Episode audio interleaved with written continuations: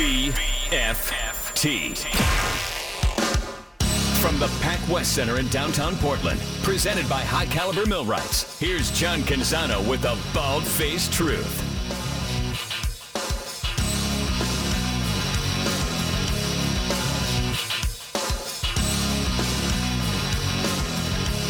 I find myself all the time looking at the NFL and asking myself, why can't the NBA, why can't Major League Baseball, why can't college football, for crying out loud, replicate what is happening in the NFL? Think about it. Like we were talking about this on yesterday's show, and I was left going, you know what? This is uh, 100% of what the NFL is about. Like the, the fact that we've got parity in these playoffs, the fact that we all don't agree on who's going to win these playoff games coming up this weekend is phenomenal. I mean, it says so much about the NFL. You have eight teams remaining. You're down to the Elite Eight. And, you know, I, you could see these teams. Of course, the NFL does, but would anybody be shocked if the New York Giants, the 9 and 7 Giants, knock off the 14 win Eagles? No, nobody's going to be shocked by that because it's the NFL, even though the game's in Philadelphia on Saturday. Would anybody be shocked if Dallas beats San Francisco, if the Bengals upset the Bills, or even if the Jaguars beat Patrick Mahomes and the Chiefs? Nobody would be shocked by that. We have seen things over the years, and we see things throughout the duration of the NFL season that make it possible, that make it so.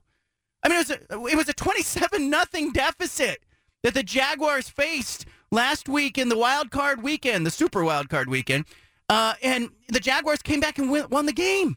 It's remarkable to me that the other sports haven't, and remarkable in a, in a bad way, that the other sports haven't yet figured out that the key to compelling, entertaining, engaging live sports programming isn't flashy uniforms, although it helps. It's not rabid fan bases, although the fan bases in Kansas City and Philadelphia and Buffalo uh, in, in particular are fantastic.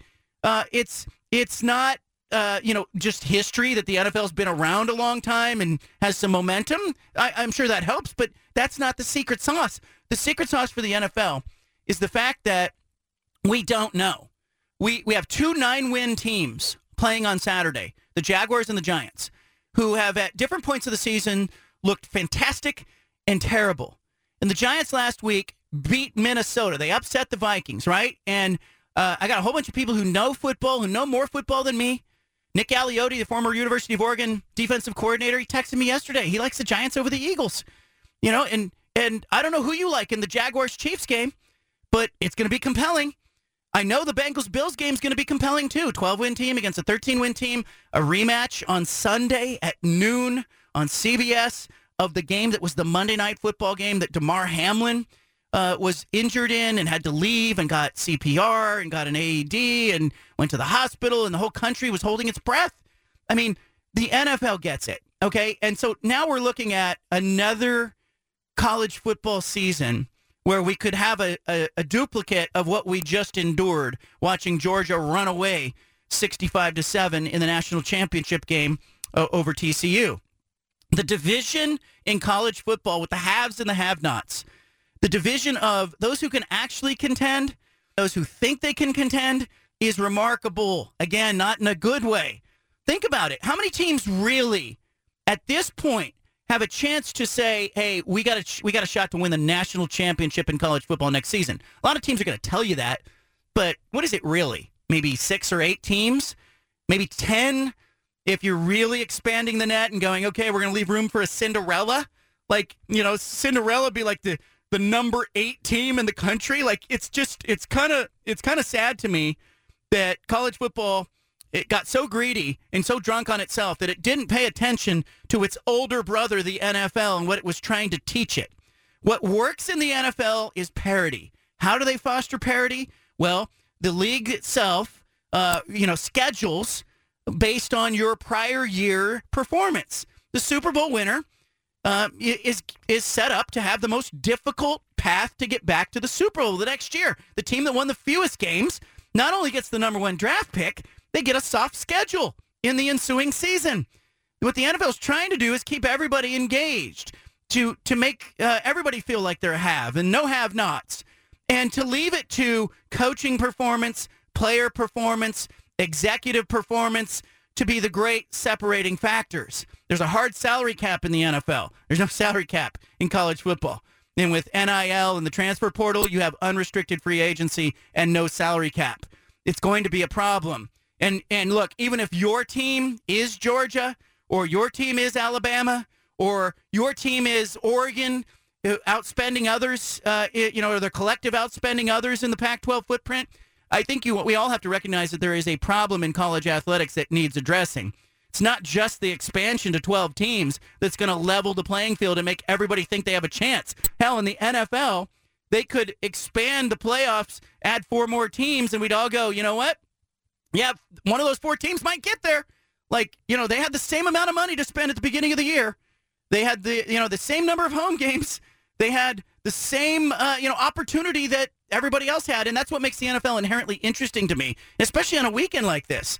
In the NBA, you look at like the second round of the NBA playoffs. You don't, you don't get big surprises.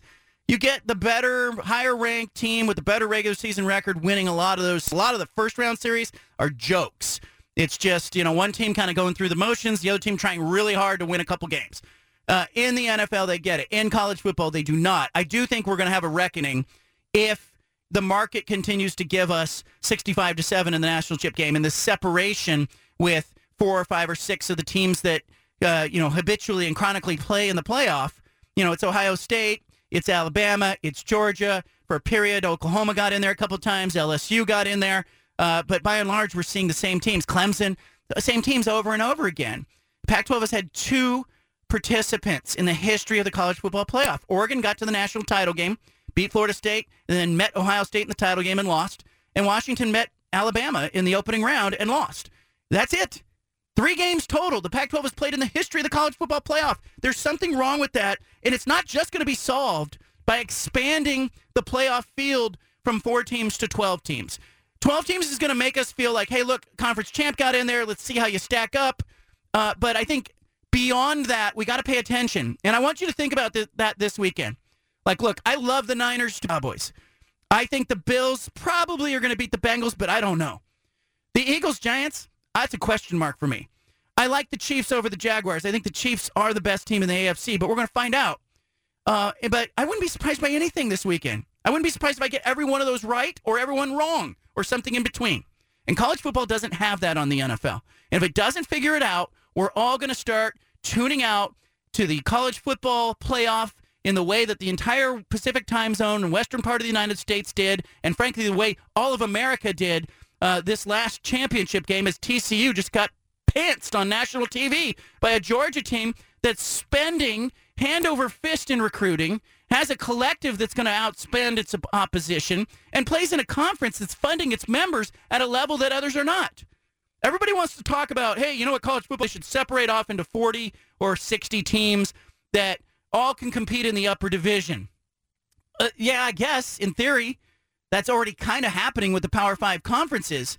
But the bigger takeaway I have is even if you did that, even if you tried to level the playing field and say, okay, 50 or 60 of these teams are going to play, unless you put some kind of structure in that, uh, you know, creates parity and fosters parity in the way that the NFL has with the draft and a hard salary cap and a lot of rules and a scheduling. Uh, I think you're really just banging your head against the wall. And we're going to continue to see Ohio State. We're going to continue to see Georgia, Alabama, and a handful of others get into the Final Four. Um, I'm not saying that uh, you know uh, it, this is a this is a meritocracy in a lot of ways, but I think the NFL this weekend pay attention when you're watching these games.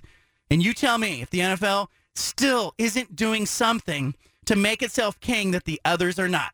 We got a great show for you today. We're going to go to Arizona next as Hod Rabino, the beat reporter for Arizona State, is going to talk to us about Kenny Dillingham and the red hot Bobby Hurley Arizona State basketball team who plays tonight against UCLA. You got the BFT. Leave it here. You've got the home of the truth. Back to the Bald Faced Truth with John Canzano on 750 The Game.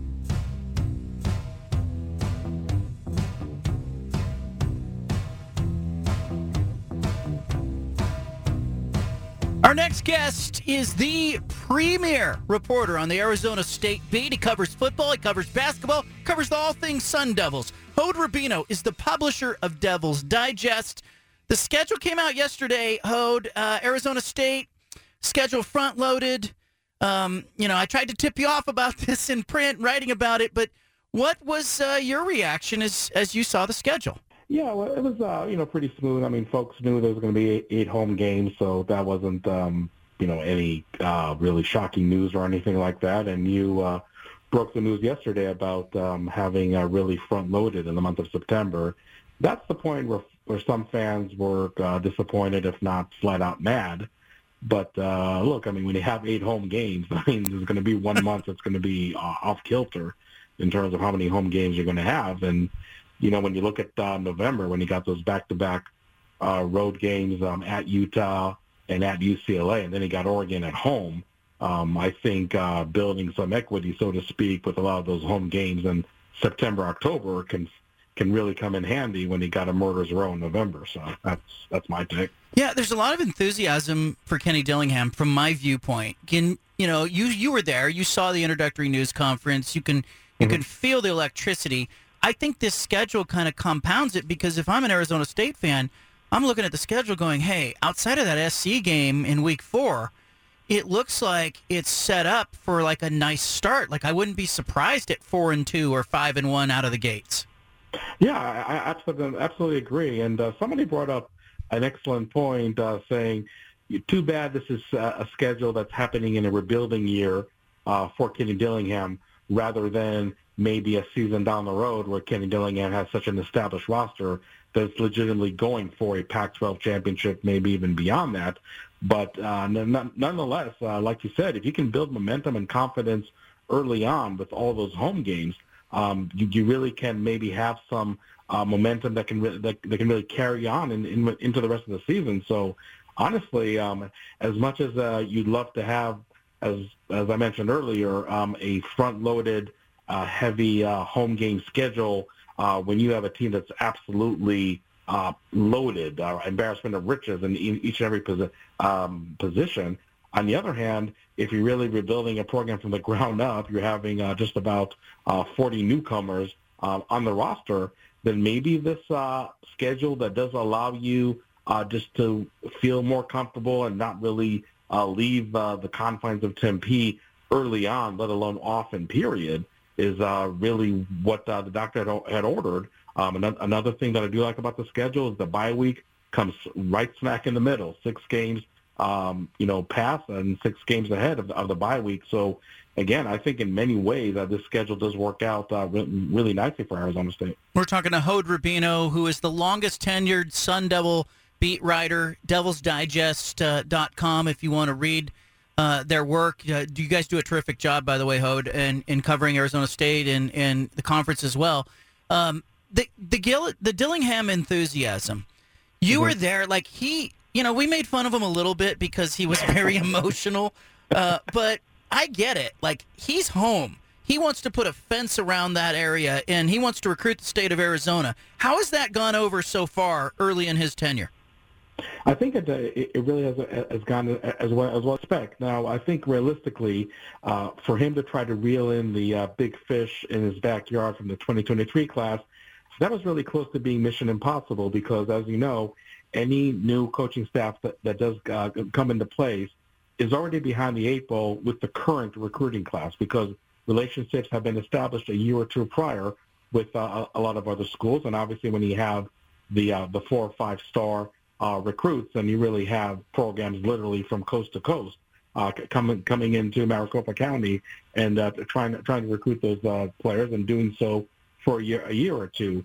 But uh, I feel that uh, the 24 class and really 25, 26 class, uh, he has definitely uh, done a great job early on identifying uh, those uh, in-state recruits that, that he wants to target in the in those classes.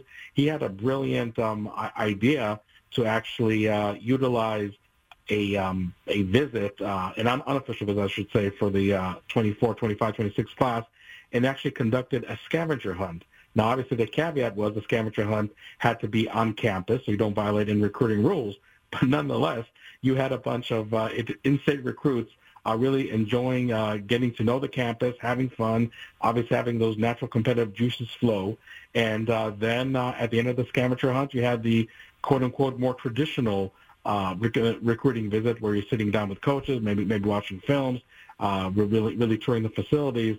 So it's not only that uh, he's uh, definitely uh, putting some action behind his words, but also he's being creative in the way he, he really goes about targeting the in-state recruits. I think has been uh, really really intriguing.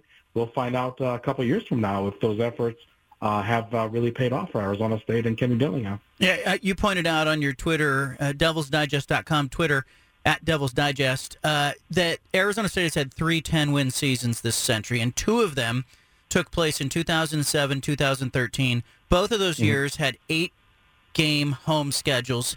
Uh, the Devils have got a eight-game home schedule again.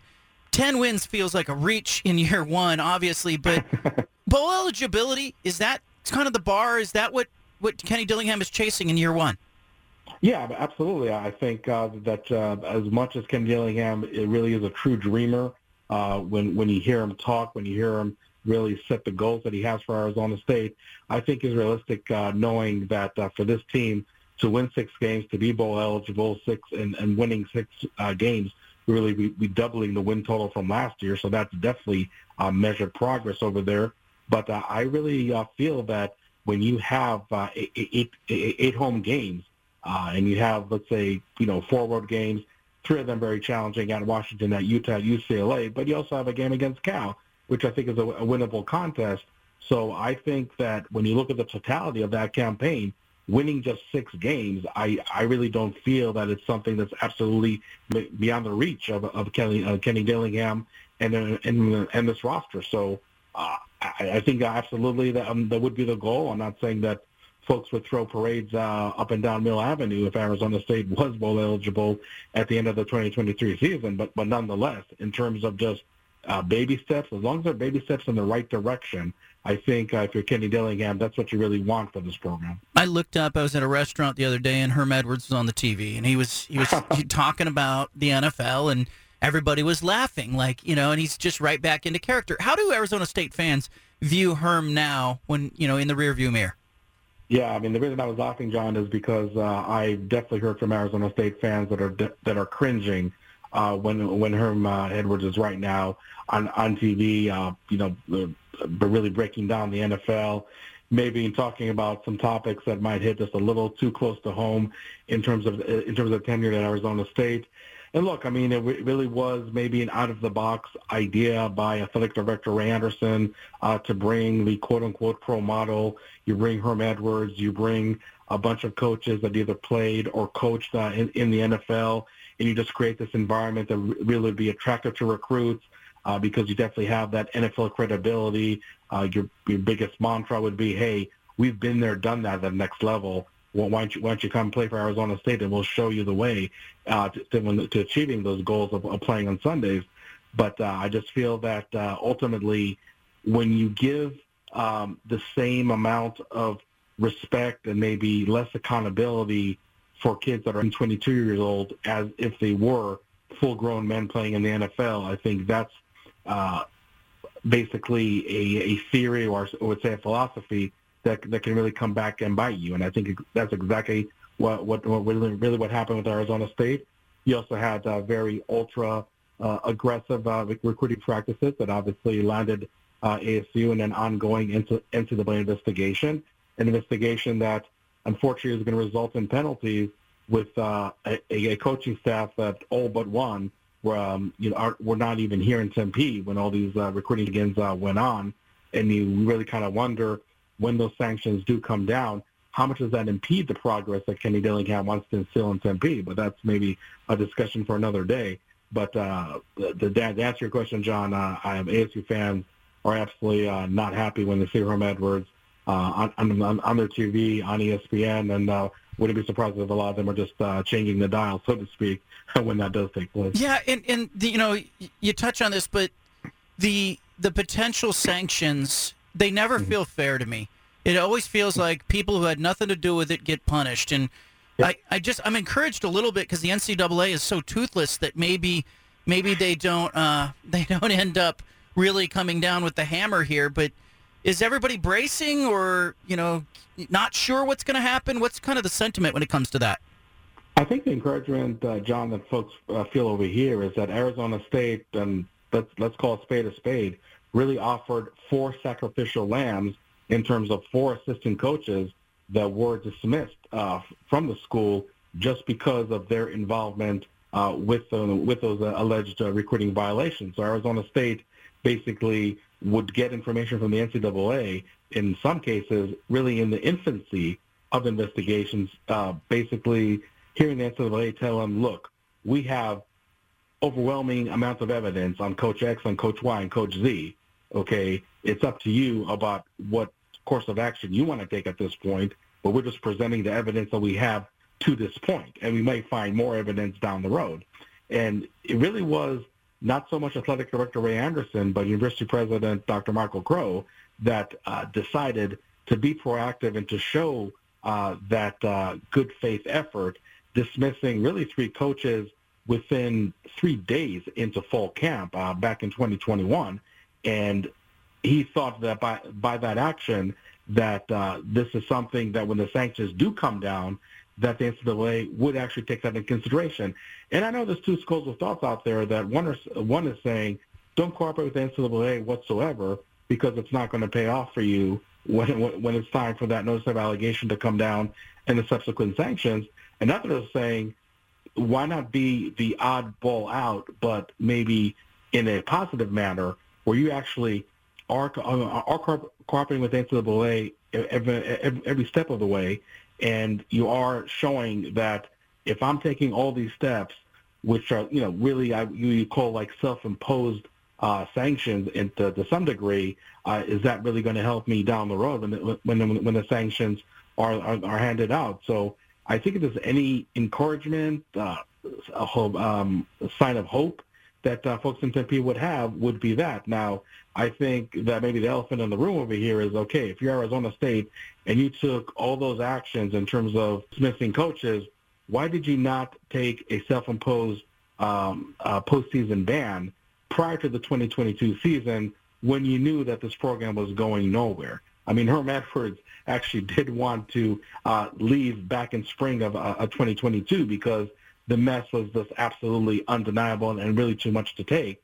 And you hope that maybe when it comes to the specific punishment of a postseason ban, that this doesn't come uh, back to bite Arizona State for not being proactive in that matter. But again, um, I think that if there's any uh, really chance of hope, chance of leniency from the NCAA, is the fact that Arizona State uh, did dismiss uh, pretty much uh, half of its staff just because of the NCAA investigation.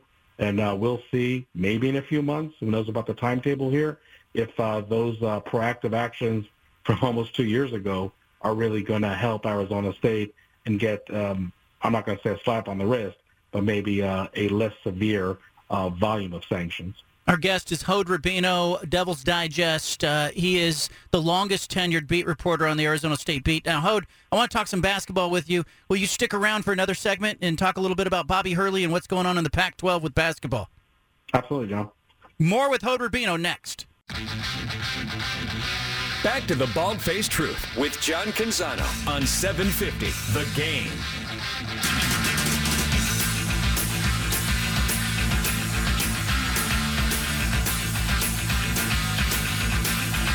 Our guest is uh, the premier reporter on the Arizona State beat. Uh, he works. He is the publisher and works covering Arizona State football, basketball, all things Arizona State. Hod Rabino with us, nice enough to stick around for a second segment. Uh, before we get into the basketball, just a general sentiment on the football schedule: thumbs up, thumbs down from Arizona State fans, or is it somewhere in between? I think maybe in some respects, John, it, it is somewhere in between because even though folks knew that this eight home game schedule was coming they did not like uh, the, the fact that it was uh, front-loaded with so many home games in September, where, as you know, uh, it's not exactly Chamber of Commerce weather uh, over here in Tempe. But uh, I think uh, for a team that's really in rebuilding mode, if they can really capitalize on that plethora of home games in in September and build some positive momentum, I think it's something that that, that really can help down the road. So uh, if fans have any caveat, maybe that's the caveat uh, that they have. But I think ultimately they realize that uh, when you have a murder's row of a schedule in November at Utah, at UCLA, and hosting Oregon, if you can uh, really build up uh, some games in the W column in September and October, uh, you can withstand what should be a very challenging November, especially for a program that with with a brand new coaching staff and just about 40 newcomers on the roster. I'm looking at the basketball standings, and I don't want to say it's a surprise because Bobby Hurley's a good coach, and yeah, Arizona State has been good in recent years, but felt like he was coaching for his job a little bit this season. How has he performed in your eyes? And and they have a big game tonight against UCLA.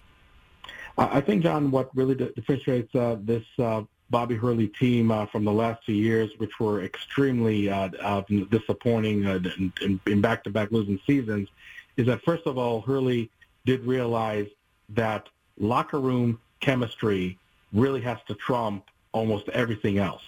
And he realizes that he really had a lot of locker room cancers, which I know is maybe one of the worst cliches in sports, but nonetheless, that is something that definitely manifested itself in every adverse way uh, imaginable for, for Arizona State in the last two seasons.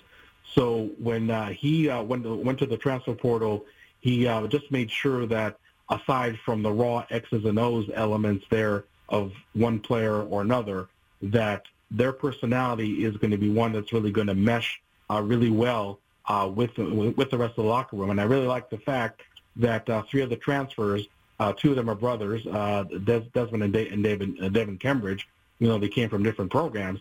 And the third player, uh, Senator Warren Washington, and you probably remember, played for Oregon State when he started out his, his college career, uh, actually was a teammate of Desmond Cambridge in Nevada, and by default knew his brother Devin uh, really well.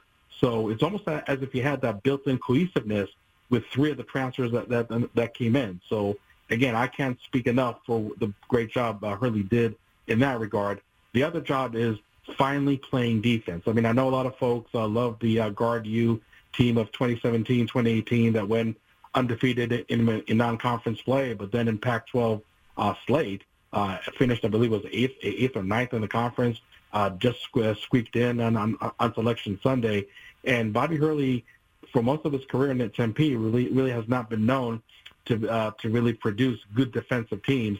And this year, I think he's he finally uh, turned the corner. I think part of it is going back to the player selection, but another part, and I know Bobby Hurley would be the first one to say that, is that his right-hand man, uh, Jermaine Kimbrough, has really been able to effectively instill a, a very strong defensive unit in Tempe ever since the season started. I mean, Arizona State has been the top five, sometimes the top three defensive teams in the Pac-12, and that's really uncharted territory on steroids when you talk about Arizona State basketball. So I think those two aspects have worked very, very well for, for Bobby Hurley and seem uh, right now uh, second in the Pac-12, 15 and 3 record uh, overall uh, is really an absolute direct byproduct of uh, all the efforts that he put in in the preseason assembling this team. How big would a win over UCLA feel for Arizona State men's basketball, Bobby Hurley's future, his contract status, all of that?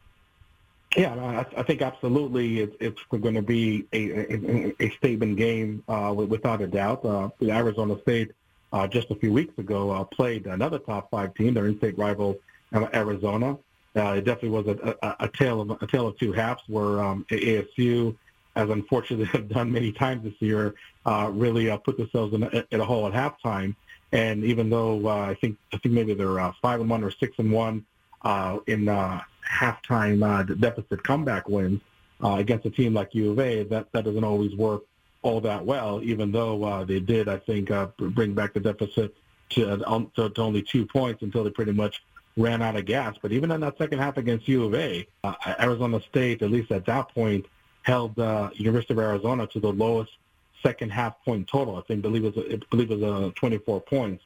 So now when you got UCLA, you've got a team that's just as good as Arizona, maybe even better, judging by the latest results over there of, of the Wildcats. Now you want to see ASU, can they play that, that complete game against not only the best team in the Pac-12, I one, one of the best teams in the country, um, you know, period. So uh, it's great that Arizona State is doing very well um, overall this year, but when you look at the three losses, one loss to Arizona, which I guess you can understand, uh, you know, at least back then you know they were a top five team themselves.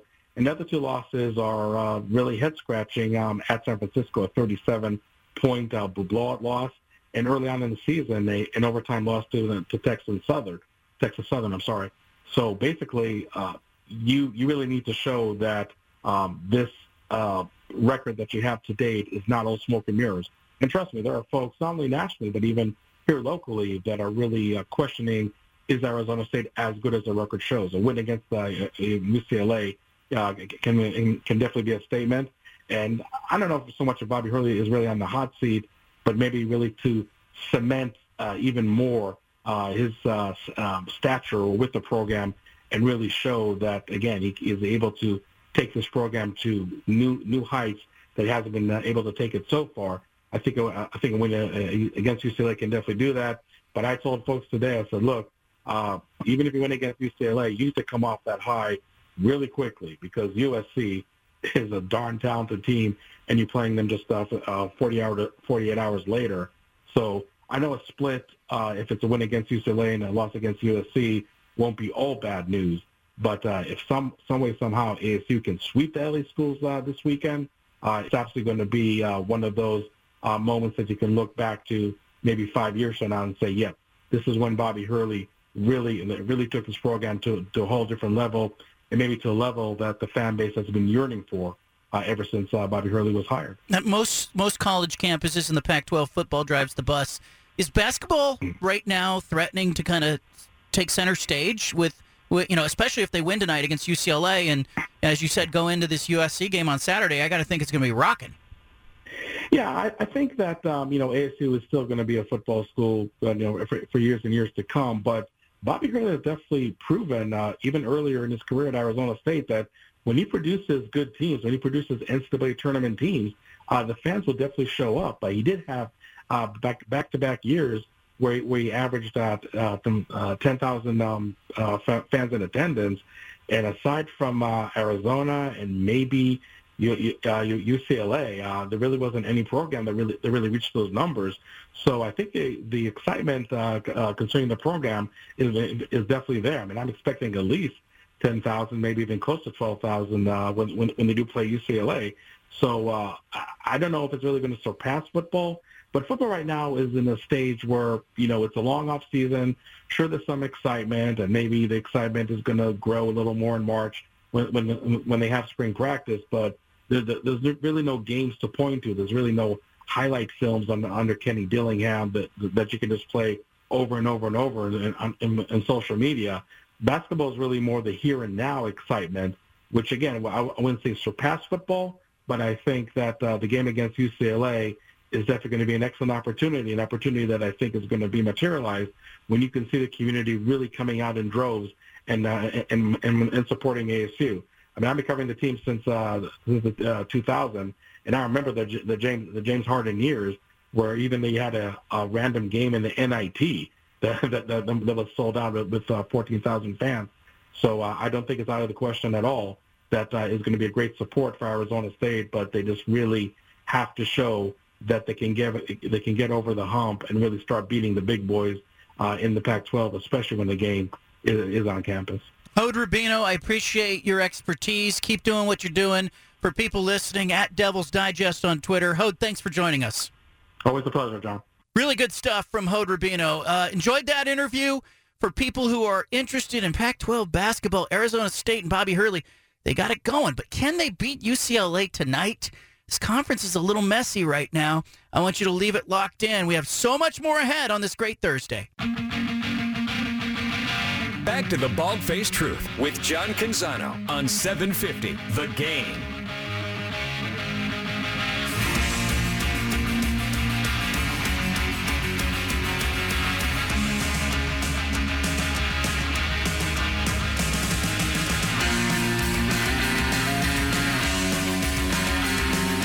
Stop for a second to uh, to tell you how much I appreciate that you're out there?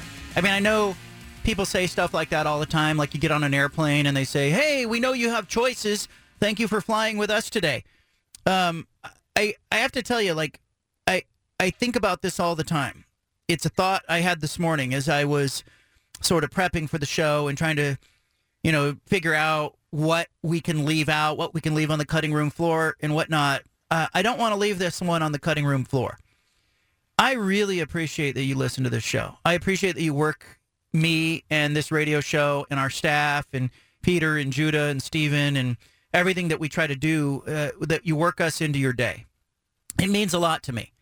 And you know, I know this is a little inside baseball, but you know, it was it was last March that I decided to leave the newspaper and go out on my own and and go rogue. And part of it was I feel like I I feel like I was just at the point of my career where I wanted to go say more, do more, be in charge of what I'm writing about, um, not be beholden to anything, and just kind of write unfiltered and unencumbered. And you know, I get that on this radio show on a daily basis, and it's not lost on me that you're here for it.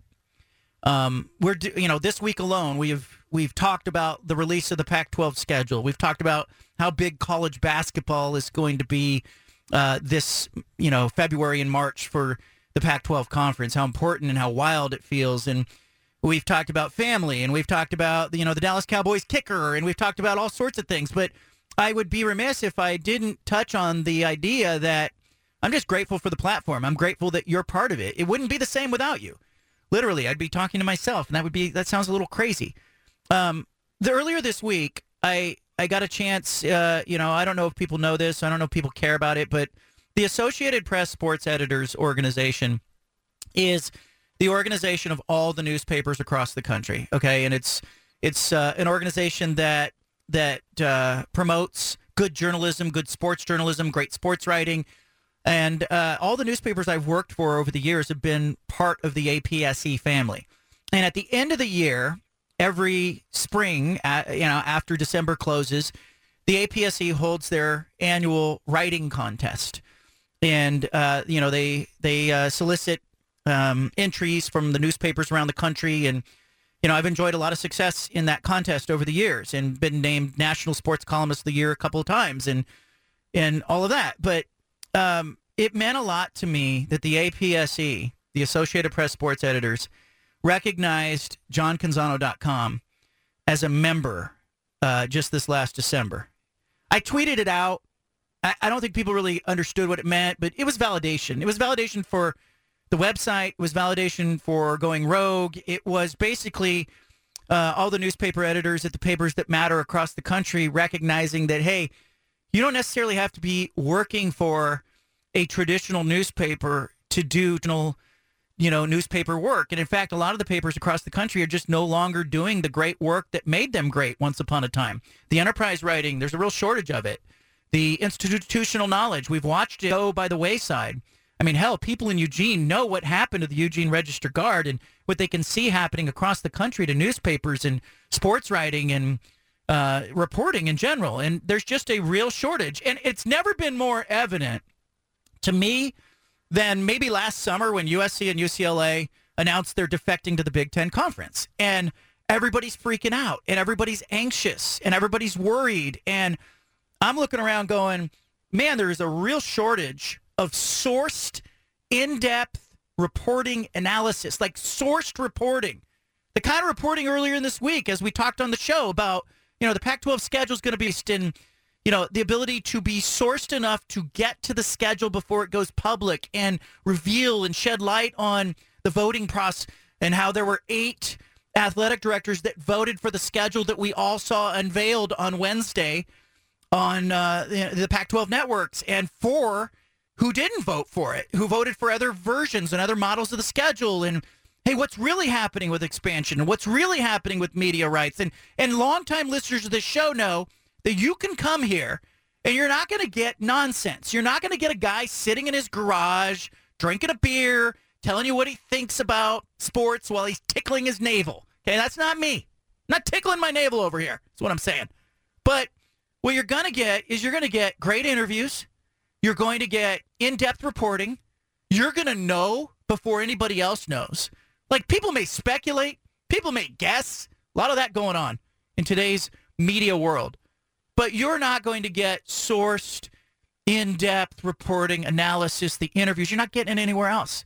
You're getting it here, right here in this radio station that you're listening to, and you're getting it in print form at johncanzano.com. And that's why I tell you get a free subscription, get a paid subscription. Whatever works for you is fine by me, but let's do this because the noise out there for me is a little unbearable and it's it's too much guessing, it's too much people throwing crap against the wall. It's too much people I like it's literally people who I know are not talking to the key principals involved in these stories and they're they're trying to report on it. It's just it's insanity.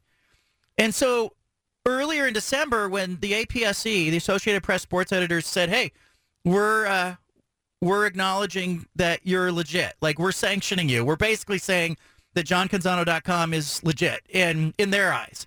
It meant a lot to me. And uh, it was really cool early this week because you know the uh, annual writing contest for 2022, I guess um, you know, they asked, they solicited entries, and so I, you know, I leaned on some of the editors that I've worked with over the years that are now retired, and said, "Hey, can you look at my work? Can you help me pick stuff out? Because I'm a terrible judge of what I write. Everything, I hate everything I write. By the end of it, like anybody who has created anything, whether you're an artist, a mechanic, a landscape designer, uh, if you are an interior designer, by the time you have pored over and pored over and pored over uh, your craft, by the end of it, all you see are the flaws, right? So, so, I'm a terrible judge of my own work. Like I know my work is good. I know it's sourced, but I'm a terrible judge within that realm of going, hey, what is the best? What is not? So I pass that on to people that I trust and go, hey, here's like 20 or 30 things that I wrote. You tell me what uh, what you think you know deserves to be in this contest and and put up against the best sports writing in America. And it was interesting to me as I went through my possible entries. And I'm only saying this to you because I want to tell you like I want I want you to know how the sausage is made. But it was interesting to me to note that it wasn't like four or five or six things that I thought hey, I'm really proud of this. Like I can put this forth and enter this in a contest against the people who are the best in this business anywhere in the country. It was uh, I had a much deeper pool. It was 20 or 30. I had a much more difficult time discerning like, hey, uh, what should stand out or what does stand out? And you know what that's evidence of for me? It's evidence that I'm having fun. It's evidence that uh, it's there's joy in the work. I have found that joy. And anybody who's out there who maybe came through the pandemic like I did, where you were kind of, you know, maybe alone with your work more than you were used to. Hell, the game stopped. What what what sports writing became and what this radio show became during you know March and April and May and June of 2020 was um, a lot of hey, what do we talk about? And it turns out I had plenty to talk about and really enjoyed the last year of getting back to games and getting back to the stadium and and frankly when USC and UCLA defected, being able to cut through the crap, take out my machete and basically cut through the mess and get to the idea that hey, nobody else in this conference is really leaving right now. The athletic directors are galvanized. They were all caught off guard and surprised. I still believe that UCLA's decision to go to the Big Ten was rooted in maybe some selfish interests by some individual parties who are involved at UCLA and not the greater good of the student body and the athletic department. Hell, we're going to find that out as these teams begin to travel. But as I began to cut through this stuff, I realized pretty quickly that there was a thirst and an appetite from the public on knowing what exactly was going on and what wasn't. People were looking for something to trust amid, and it makes sense, amid anxiety, amid frustration, amid a lot of misinformation. We're all kind of going, hey, what do we trust? What really matters? And uh, I gotta, I gotta say, like, I don't know if I'm gonna win anything in this contest. It's not why you get in this business. I had a, a mentor of mine, the great late Charlie Waters, who worked at the LA Times Magazine and later mentored me at one of my newspaper stops. He told me one time, he said, Hey, this isn't why you get in the business.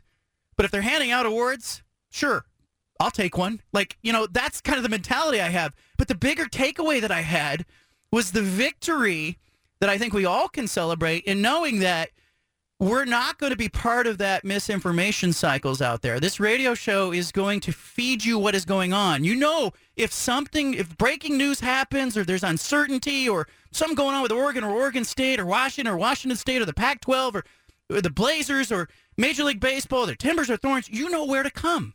You know to come here. You know, I was in Costco not that long ago, and I'm checking out a Costco, and this Costco worker says, Hey, Canzano. And I fist bumped him. And he says, You know what?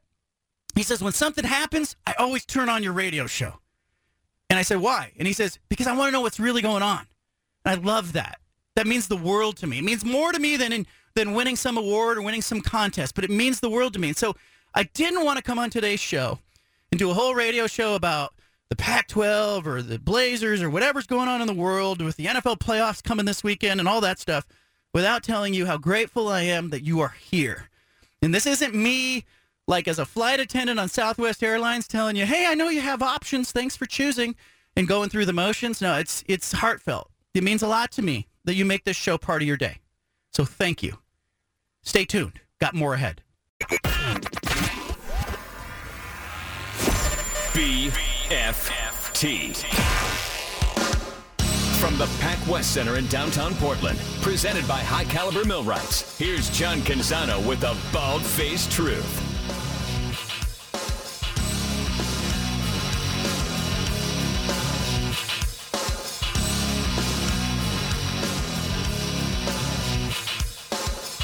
I grew up a huge San Francisco 49ers fan. I mean, I'm talking era of Joe Montana, uh, young Joe Montana coming in, replacing Steve DeBerg. The Niners were like 2 and 14 the first year I started rooting for them. And then they were 6 and 10 the next year.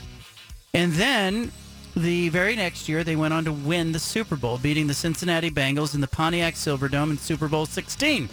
Uh, if you're a fo- football fan of my age, you remember that. Um, but I grew up rooting for those teams, living and dying with those teams. And even to this day, while Joe Montana is far away from the San Francisco 49ers of today, and in fact, the 49ers of today don't even play in San Francisco, um, I still find myself partial to those teams. Anna's in studio. I got to know, Anna, growing up, you immigrated to the United States from Taiwan with your parents. How much was professional sports part of your life growing up? Or looking back now, you, you married a sports writer and radio show host. Does that make sense to you?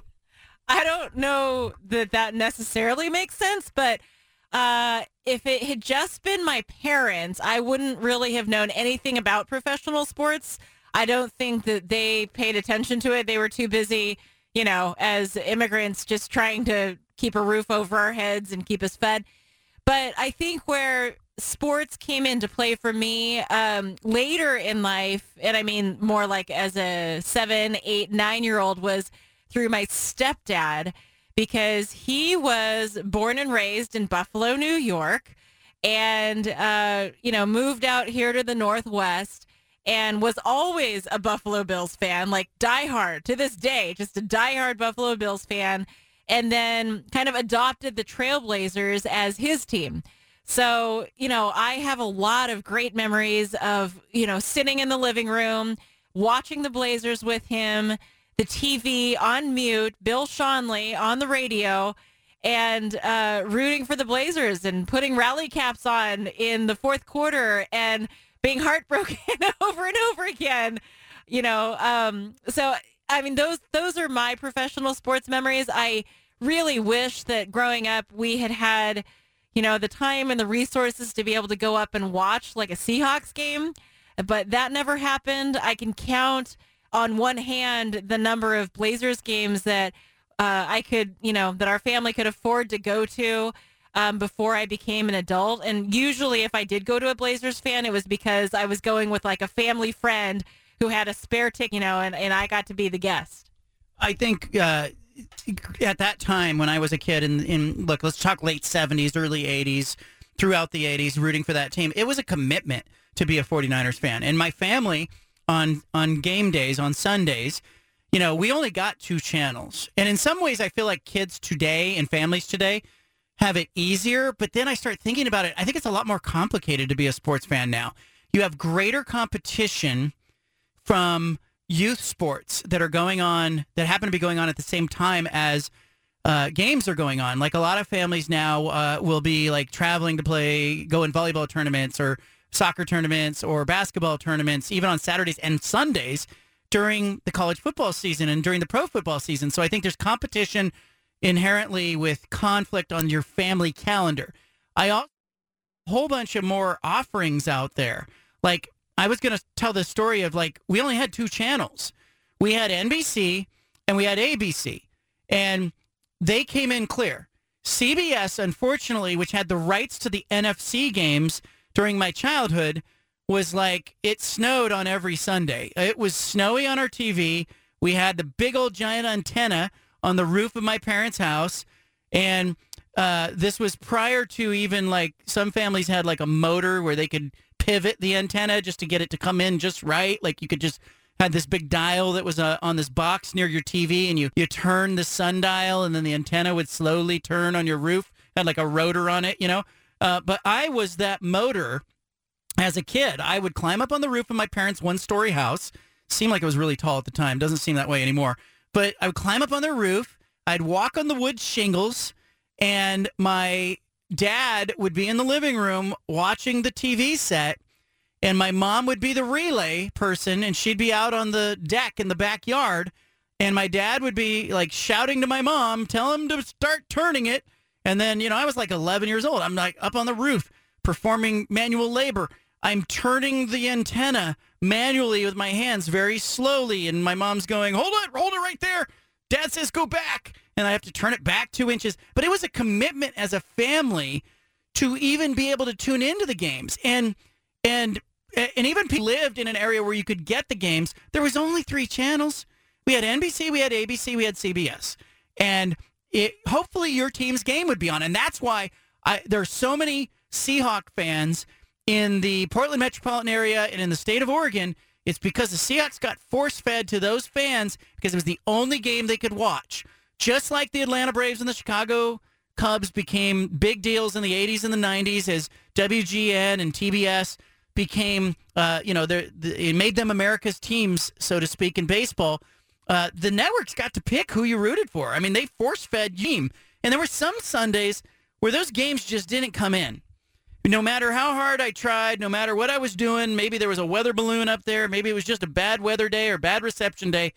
Um, that the family then would pile into the car, the family car, and we'd we'd motor down to the nearest pizza parlor that had the football game on. We'd order like a pepperoni pizza and you know everybody get a soda or a glass of water and we would sit there slowly eating our pizza trying to milk it for like 3 hours of watching an NFL game. It was a commitment, man. And even to this day, I got a little joy the other day as one of our daughters said, "Hey, are we, you know, we're to watch the Super Bowl, right?" Like that brings memories to me and I love that you have memories, you know, with your stepdad and the Buffalo Bills or even youth sports games. And I'm sure our listeners out there have their own memories of watching those things. Do you think it's harder in today's world to kind of foster those traditions or those habits that families used to have? Or is it different, or, or what do you make of that? I think it's harder because, like you said, there's more competition for the eyeballs. But I think it's totally possible. Like I think we're doing it right now. You know, like I, I, I, I it surprises me because I guess I didn't expect at this stage in our life that you know, with the kids being so young that we would become like avid football watchers. But I think in time, in the last year or so, it's something they've come to expect. Like, okay, this is what we're going to do in the fall. And I guess the early part of the winter here, um, or later part of the winter uh, on the weekends. Like, we're to watch some football. We're to have some snacks and we're to discuss the game and, you know, I realized in talking about this too that radio actually played a big role in my love for sports, particularly the Blazers, because it was through radio that I feel like I got to know the Blazers a little bit. I know this sounds ridiculous and silly, but uh, their songs they that they created with Bust a Bucket and Rip City Rhapsody and then with the advent of music videos and be able to see like Clyde Drexler and Kevin Duckworth and Jerome Kersey singing those songs and kind of wearing silly outfits and wearing their hats sideways um, and singing and rapping those songs. Like we all growing up in the Portland area knew the words to those songs and sang along when they came on the radio. And that was just an added element of being able to watch the players on TV and feel like in some small way, we knew who they were. We knew what they looked like when they were trying to be entertaining and silly in that way. And it connected me personally to the team that much more.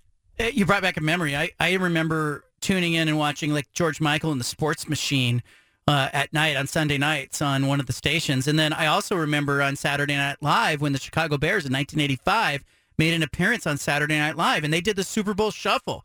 And those songs, as you look back, I mean, there's nothing to them. And in today's world, I can't imagine like the Eagles or the Cowboys or the Niners or Patrick Mahomes and the Chiefs coming up with like a hokey song that they're going to perform together. No, nobody's doing that. Like individually, they're all worried about their own brands. They're on TikTok or Instagram or doing whatever. Tom Brady's probably, um, you know, doing that more than others. But nobody as a team is coming up with like a rap. And Rip City Rhapsody and Bust a Bucket, I think, were in the wake of the Chicago Bears in 1985 making the Super Bowl shuffle. William Perry, come on, Walter Payton singing, uh, making that a popular household thing. And and I do, and I look for those of you out there that are are listening to this, like I do think these kinds of little traditions are are glue for families. And it made me happy when our middle daughter said, "Hey, are we going to watch the Super Bowl together?" And not happy because she's into sports or happy because she's into a game, but I could see her little brain sort of formulating how this was all going to go down and who was going to be playing. She wanted to know who, you know, are the 49ers, do they have a chance to get there? And, you know, who I thought was going to play in the game. And I said, I think 49ers and Chiefs. And she says, I think if the Niners get there, they win. And, and so I just like that she's thinking ahead of the party that we're going to have for this Super Bowl that is still far on the horizon. I think that's all pretty cool and special. So, yes, I'm out here to tell you traditions are important. They're glue in your family. So, you know, if you don't have one or maybe that, you know, you're, you're searching for one, tune into one of the weekend games. Gather your kids around. See what happens. Hell, don't have them climb on the roof to do that. Don't need anybody falling off the roof trying to fix the antenna. But yeah, my parents put me up there, said, go risk your life. And hopefully we can watch uh, John Madden and Pat Summerall call the 49er game. Uh, coming up, I love conspiracy theories. I know you do too. Somebody was found alive that was presumed dead. We'll talk about it next. You've got the home of the truth. Back to the bald faced truth with John Canzano on 750 The Game.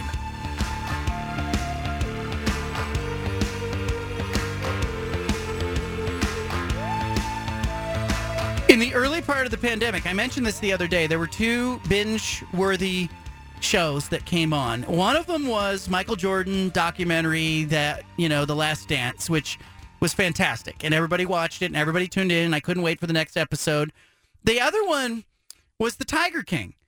And one of the characters on The Tiger King, Carole Baskin, I really would say, would you say she was the villain of that thing or people just didn't like her? Both. She was the villain and people didn't like her.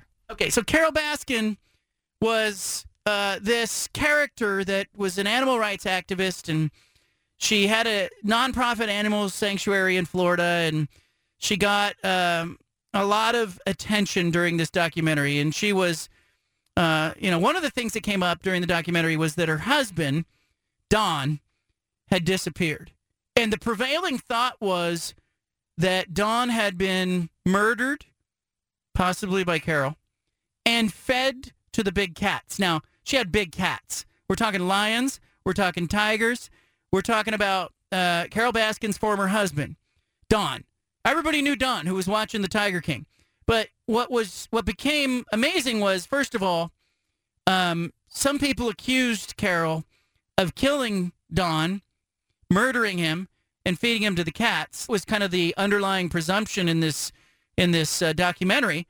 Um, but it turns out, and he'd been missing for five years, by the way. Turns out that Don was just found alive and well. He was declared legally dead. He'd been missing for five years, and in the uh, in the uh, you know documentary that came out in the early part of the pandemic, um, it was kind of presumed that, you know, did you believe that she fed Don to the cats? Like, I think we were sitting on the sofa and we were like, Don got fed to the cats. But it turns out Don's alive.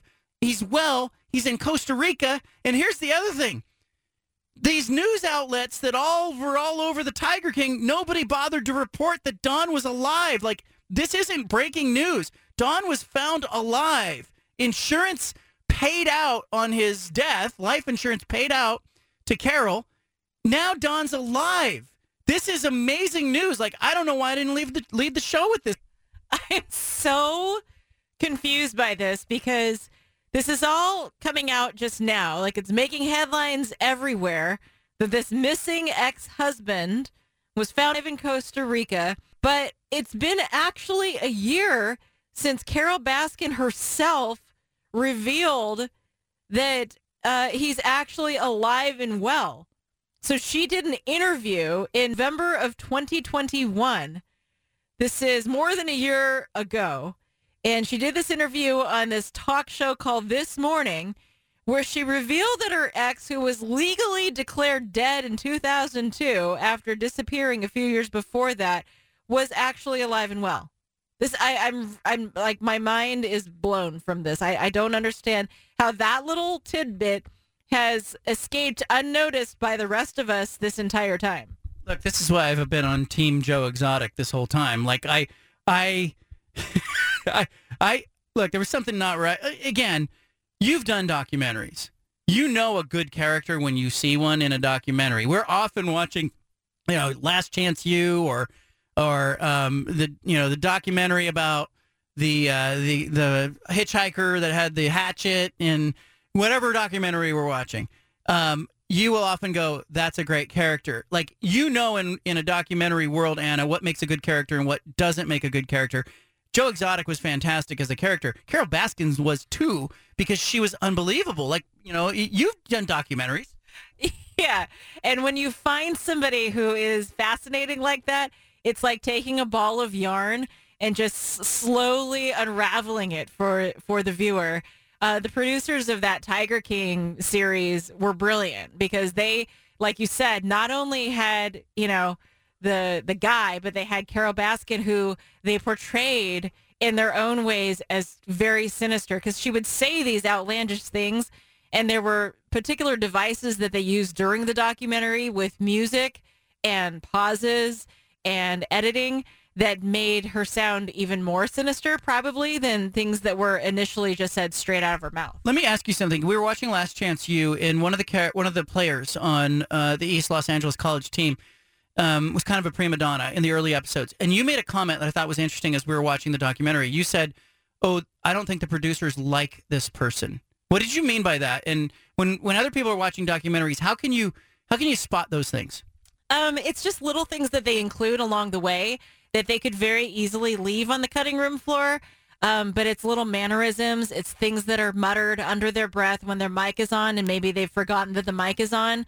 I mean, you know, we've all seen reality TV and we all if you have like a, a, reasonable mind you know that it's not fully reality like there's just there's a crafting that is taking place um, we've seen it with the kardashians obviously there's there's plot lines and the producers you know can either be very heavy handed in trying to tell the arc of the story and you can almost feel it sometimes when they're trying to force a certain narrative just because of the sound bites they include or the shots that they use or the editing that's, you know, applied. Um, or it, it's kind of refreshing to me actually when I see a documentary that is just a little bit more raw, where you don't feel like the producing is heavy handed. It's like, okay, it was Kai, the hatchet wielding hitchhiker. The, the Netflix documentary on that kid is out. And um, the thing that makes that thing go is he's a character. He was compelling. He, you didn't know what he was going to do. And the reality television producers thought, hey, here's a homeless person we could do a documentary on. And it was literally Kim Kardashian's own production people who said, hey, we've got Keeping Up with the Kardashians. We could do this whole hatchet wielding hitchhiker guy thing. And then, though, it, it I, one of the things the producers said on air was they said, you know, but this guy wasn't going to be up to do the scripted reality television thing. That caught my ear. How much of reality television do you think is scripted? Oh my gosh, so much of it. I mean, I, you can tell. Like if you're watching it with any kind of like skeptical mind, you can tell that the scenes are orchestrated, The situations are heavily orchestrated, and uh, you know, it, it makes me actually uncomfortable. It's why I've stopped watching a lot of like the classic reality TV. I mean, it's fun to watch, and it's it's fun because it's sort of brainless and it's easy to just kind of pass the time and wind down at the end of the night. But when you look at situations like the series Bling Empire, is that what it's called? Bling Empire? It's like crazy rich Asians, but in reality TV form. Like that entire series is so concocted and scripted and forced that I, I don't know that I'm that interested in continuing it because like I am fascinated by their lifestyles, but not fascinated enough to be like, you know, to suspend my reality into thinking that these things are actually happening in an organic way. It's interesting the the ESPN 30 for 30 documentary on Sam Bowie. You remember the the producers came here to the house and they wanted to um, you know, they wanted somebody who would say that the Blazers shouldn't have picked Bowie. They should, you know, they should have gone with Michael Jordan. They, you know, and so that was kind of my role in that documentary. Is I was like, look, how how do you justify passing on the greatest basketball player who ever played? Yes, you had Clyde Drexler. Yes, you needed a big man. Yes, Bowie was that that guy. But how do you pass on that? But in the course of doing that, they started asking me questions about Bowie, and I never saw him play. Like I wasn't here. I wasn't around. And I can remember like saying that to the producer, and the guy said to me, you know, there's the, we have video of Bowie and he's falling, and they needed the sound. They needed the audio of somebody saying he fell like a tree. Okay. So he said, Can you just say the line, he fell like a tree? And I was like, I didn't, like, I wasn't there. Like, they eventually, when I watched the documentary, I think someone else says it who actually was at the games, but it was like trying to orchestrate, like, the producer had in his mind what he wanted from that scene, and he needed someone to say that Bowie fell like a tree. Like, it was like watching a tree fall when he got hurt. And, and I was, it was a little icky that whole thing. But now that we see so much reality television, it's not that icky. Like it's happening all over the place, and I think it's generally accepted that the, you know everybody kind of knows. Like you watched MTV do it with uh, you know whatever that what was it House Party? What was MTV? What was their whole thing? Oh, Real World. Real World. Yeah, sorry. You saw the Real World, right? And then it, it then it morphed into Big Brother.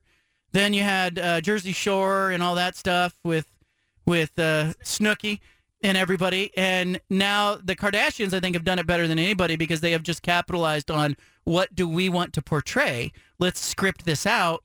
And, you know, what man out there can we re- this week? That's not untrue. Not untrue. Well, I mean, the men do not do well on that Kardashian show. Not that I'm watching it, but, you know, if you look at the men who are in contact with the Kardashian family, you know, Bruce Jenner, Kanye, Kris Humphries, Lamar Odom. I mean, it it I, I'm I'm you know like when we I think we speculated Pete Davidson would be the next. You know, it would be they're going to move into comedians and entertainment and actors. Like I just I think if Kim Kardashian or the Kardashian producers call you and they say, "Hey, listen, uh, you, you know, we want you want you to go on a date with one of them or whatever people do these days." And I say, I think you say no out of self preservation. I think that's how that one goes. Okay, what about the insurance company though? Aren't they going to want their life insurance money back? They paid on Carole Baskin's husband. You are obsessing about this story. Uh, yeah. I mean, I, I, I have to. I feel like there's going to be some kind of like fraud charges, right? At some point in the future. I'm no attorney. I think it, it, they might come for her too because I, I I looked at part of the interview. Yes, I'm into this, and she said that she knew he was in Costa Rica and he took a million dollars there. And she knew he wasn't doing well because she checked the bank account and there was only $80,000 left. So apparently he had to come back to life because he was running out of money. That's why you come to this show. Leave it here. You got the bald faced truth. Back to the bald faced truth with John Canzano on 750 The Game.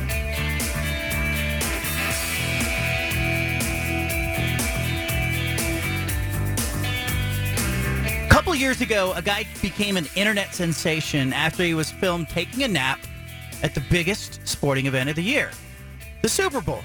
Um, millions of people around the world they tune in to watch the Super Bowl. This was Uh, in Miami, it was uh, you know J Lo and Shakira at halftime. The tickets were like seven thousand dollars a ticket, and uh, somebody took um, some video footage of a guy who was snoozing in the stands, and people uh, quickly dubbed it "world's most expensive nap." It was uh, Carissa Maxwell who uh, tweeted out a photo or a video of the guy sitting with his arms folded, his eyes closed, clearly sleeping through the Super Bowl.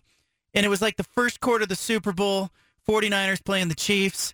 And, you know, uh, this this video got like five million views and like thousands of comments, and you know we're talking about a seven thousand dollar nap or whatever he paid for that ticket or whatever. And um, by the way, um, she tried to walk up to the guy and introduce herself and get some information about him, but the guy was annoyed and didn't want to talk to her. No kidding, he's probably hungover, probably having a hard time keeping his eyes open because he had you know Super Bowl hangover during the game. But um, it it made me think about people who, in general, this guy's not a uh, uh, like an outlier. Like you see these videos every once in a while of somebody having an issue like that and somebody falling asleep, but I don't understand it. Like I literally don't get the I, the the concept of being at some event that you're paying seven thousand dollars to go sit and watch, or being at the Super Bowl and it's during the game and you're not like phenomenally engaged in what's going or maybe you're not uh, able to just keep your eyes open plain and simple like i just think it's such an easy thing to when you're at a sporting event and you're at a venue of that kind just like hey get your eyes open and pay attention by the way did he not have a friend who could tell him hey get your eyes open like i don't understand that i don't, I don't understand like sometimes i have trouble falling asleep period like in story uh and uh i i can't imagine these the fans that are falling. I fall asleep in a movie. I've been in a movie theater. If the movie's bad, I'll fall asleep and drift off. But I've never been at a sporting event and literally drifted off or felt like, hey, I'm not. I, I just can't keep my eyes open. Like there's always so much energy in the building. There's so much excitement. There's enthusiasm and like I just I can't imagine like being at a sporting event and having that same experience. Like the movie theater makes sense to me. Like it's dark in the theater. Um, you know, generally you're you're going to a movie unless it's a matinee. Well, I guess you could take a nap in a matinee, but it, you're going to a movie at night, and so let's just say it's you know, uh, all, some of the markers that tell your body sleep is coming are happening at the movie theater, aside from the bright screen and whatnot. But you're in a comfortable chair, the lights are going down. I get all that. I don't understand people who fall asleep at a sporting event. And I have pe- people that, you know, every year you see it. You see videos of people falling asleep at a baseball game, falling asleep at an NFL game. Well, I saw a video this week um, of a Chargers fan who fell asleep at halftime of the Chargers game.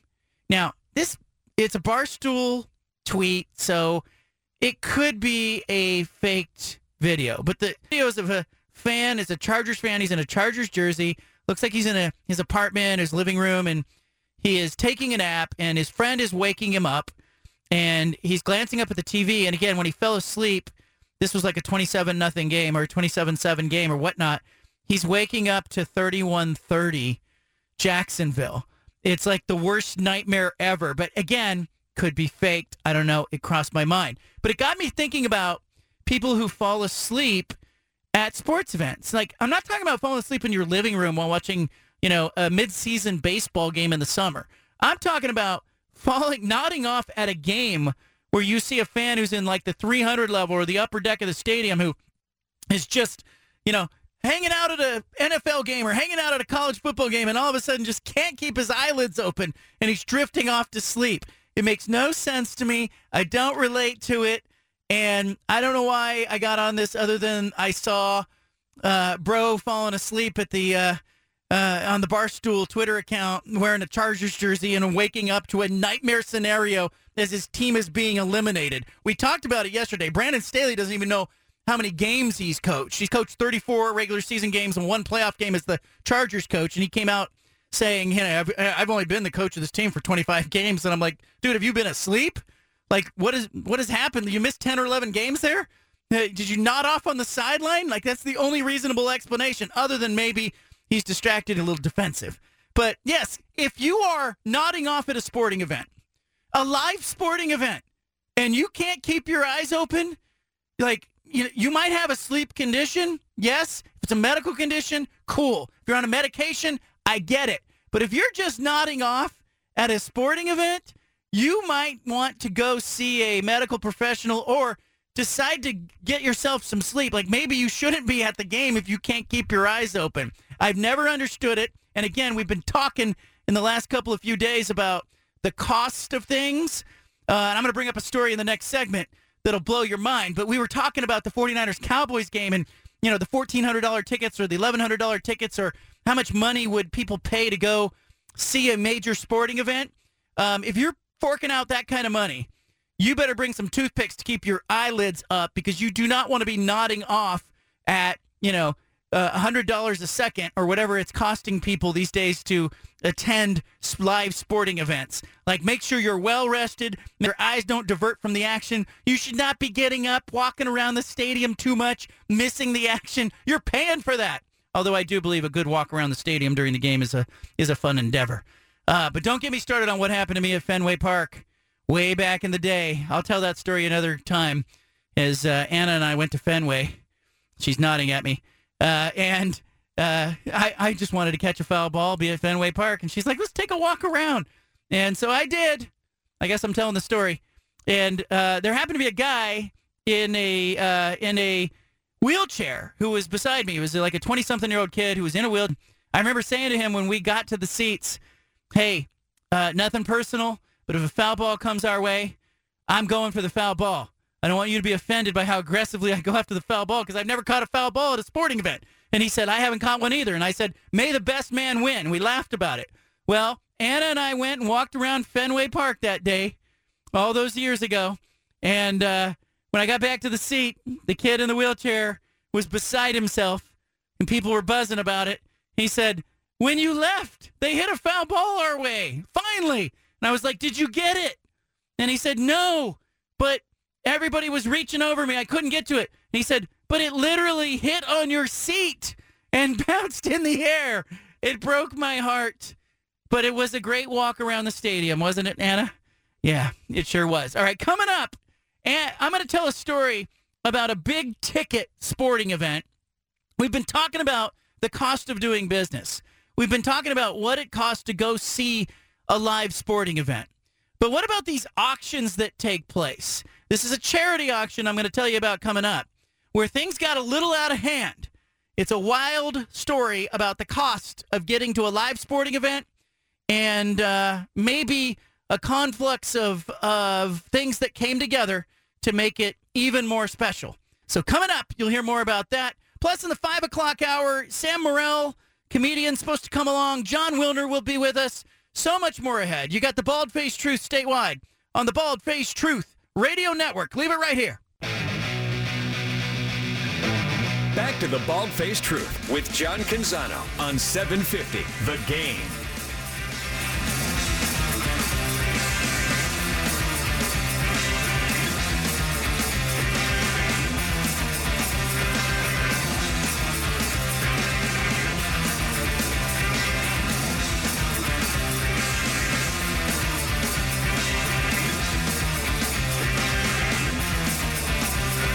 I saw the craziest story last night, um, and it it involved soccer. And I know we don't talk a whole bunch of soccer on this show, but this is interesting. Um, a soccer fan in Saudi Arabia paid two point six million dollars for a VIP ticket to see Cristiano Ronaldo and Lionel Messi go head to head in Saudi Arabia. It's an exhibition match. It will take place today, and you've got um, uh, a bunch of players from their respective clubs. But what they did with this with this uh, ticket was they created a quote unquote beyond imagination ticket for today's match that was auctioned off by the Saudi government entertainment arm that promised the winner the opportunity to meet Ronaldo and Messi, as well as access the team dressing rooms and the trophy award they opened the bidding at $260,000, very reasonable. And it eventually rose to $2.6 million before it closed yesterday. The money raised will be donated to charity. Um, this match could be the last time that Ronaldo and Messi take the field together. They are uh, widely considered to be maybe the two of the best players in history, and uh, it's a friendly. It's a friendly. Uh, it also marks Ronaldo's first uh, soccer match since signing a contract worth two hundred fourteen million dollars a year with the Saudi Pro League. Um, he's thirty seven. Uh, and this ticket for 2.6 mil, you get a meet and greet. You get to go in the locker room, whatnot. Uh, we're out of hand. You mentioned yesterday on the show, as part of your five at five, how expensive the Dallas Cowboys 49er playoff ticket was, Anna. It pales in comparison to the $2.6 million for today's match in Saudi Arabia. Well, yeah. I mean, that makes the Cowboys and 49ers average ticket price of $1,156 seem like a bargain. I just don't, I have such a hard time like wrapping my head around that. That much money to watch one game. I don't care how much of a fan you are of either of those players. I can think of so many other ways to spend that money, but I guess I don't know. That's that's got to be like oil money, right? That's just money that's sitting around in somebody's, you know, uh, discretionary income. Well, uh, I think there's a there's a it, it, there's like this conflux of converging factors uh, involved in this. One, it's in Saudi Arabia where they're burning money. Like you know, it, like there's some people there that apparently have some money to burn. That two, it involves Messi and and Ronaldo, who are like these generational players. Three, you know damn well this was someone's kid that some Saudi prince got. You know, hey, you want to go meet these players? It's like a meet and greet backstage. Two point six million dollars? Are you kidding me? But it, you know, the whole thing. I gotta be honest. Like the LIV golf thing into Pumpkin Ridge, that first you know stateside event that happened. The um, the fact that you know the World Cup was in Qatar or Qatar, and there was some issues there. We, you know, obviously we're talking about human rights stuff too. The whole thing doesn't feel right to me. You know, it just doesn't. It feels off to me, and even the fact that he's p- playing over there for two hundred fourteen million dollars a year, it's just um, I'm uncomfortable with a part of this, and like the two point six million dollars, that's a whole nother eye popping thing on top of that. But by the way, it raises another question: Is there a musician, living or dead? Is there a athlete, living or dead, if you could have seen in their prime or a musician perform in their prime, I'm not saying that anybody should be paying 2.6 million dollars, but is there somebody that you would be like, that's the person I would go all in trying to win the auction for? If you know, let's say you hit the lottery, you hit the Powerball, you have a chance to go get a meet and greet with Madonna. You have a chance to go Michael Jackson backstage in his prime. Michael Jordan, see him in his prime. Wayne Gretzky, Joe Montana. Who's that entertainer, actor, thespian, you know, could be Sean Connery doing a 007 movie. Who is it that like that, you know, all-inclusive experience, the beyond imagination experience? Where would you go with it? Um, I think for me it would have to be a musician, not an athlete, and it would have to be. Uh, I would have to be able to take my mom, and I would have. I would have loved to have taken her to Elvis, or to watch the Beatles just because they were both such like cultural phenomenons that I I mean, I don't know. I maybe it's maybe it's just the nostalgia of it. Maybe it's because I knew that you know, there she was like growing up in Taiwan and living her life in Taiwan and yet she was very aware of Elvis and the Beatles and everyone around her was singing their songs. Like that's so crazy to me. It's funny to me we joke as a family because she sings like "Hey Jude" and she says "Hey Judy" like when we sing karaoke at home. Um, but that was it became a very much like a global phenomenon. Both of those, you know, performers. All right, you can't you, you can't go Elvis or the Beatles. Which one is it? Oh, uh, it would have. Oh golly, I think. Uh, I think it would be the Beatles. I think it would be the Beatles. Maybe. Yes, Beatles. There's a gospel element though to Elvis in the performance. Anybody who's seen the movie that knows understands like the influences that he drew upon. Uh, there's religious undertones there, and I, I think your mom would actually like that. But but you think the Beatles more? Yeah, just because I think it was a part of her coming of age. I mean, don't get me wrong, she sang a lot of Elvis too. Like some of my earliest memories in childhood are her singing Elvis songs to me in broken English. It's like the craziest thing. Uh, you know, it's true. Um, so, but yeah, I mean, I, I think for the craze that was created around the Beatles and just the reaction that people in the crowds had to, you know, their performances – it's it's not like I would want to bring them back into today's world because in today's world uh, they wouldn't be appreciated, right? And but I would love to be able to travel back in time and see them performing in their element, you know, back in the decade in which they became so big. I never really got to see Joe Montana in person do his thing for the 49ers.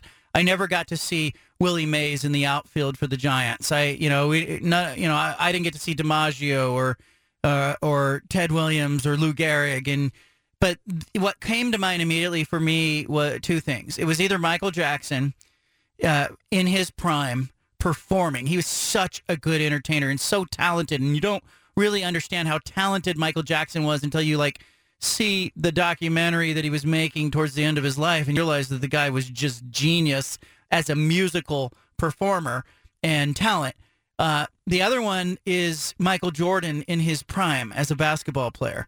I saw Jordan in person much later in his career. He was with the Wizards. He, you know, I was covering a Blazers Wizards game. It was Michael Jordan's last appearance at what was then Rose Garden Arena.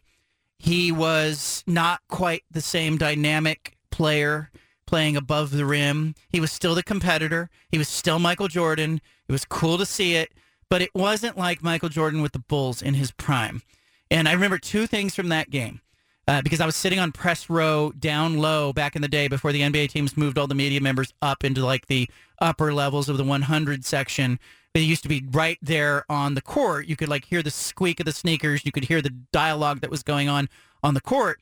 I remember um, being directly across the court from this stunning brunette who was sitting in the front row and was out of place, right? It was her kind of by herself. Maybe a friend was with her and she was sitting there. And Michael Jordan was inbounding the ball and she leaned into him. And I know she said this as he was inbounding the ball. And she said, I want you to take me home tonight.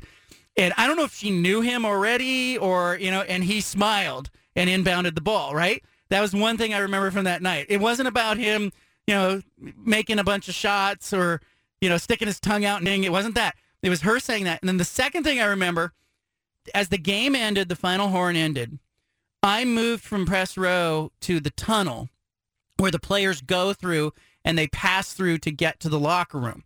I wanted that image, eh, and I was writing about him in that game, but I wanted the image of him coming through the tunnel from the last time. Now, if we were in like a high use cell phone, iPhone era, I would have videotaped that it would have been an awesome thing, but I have it burned in my head.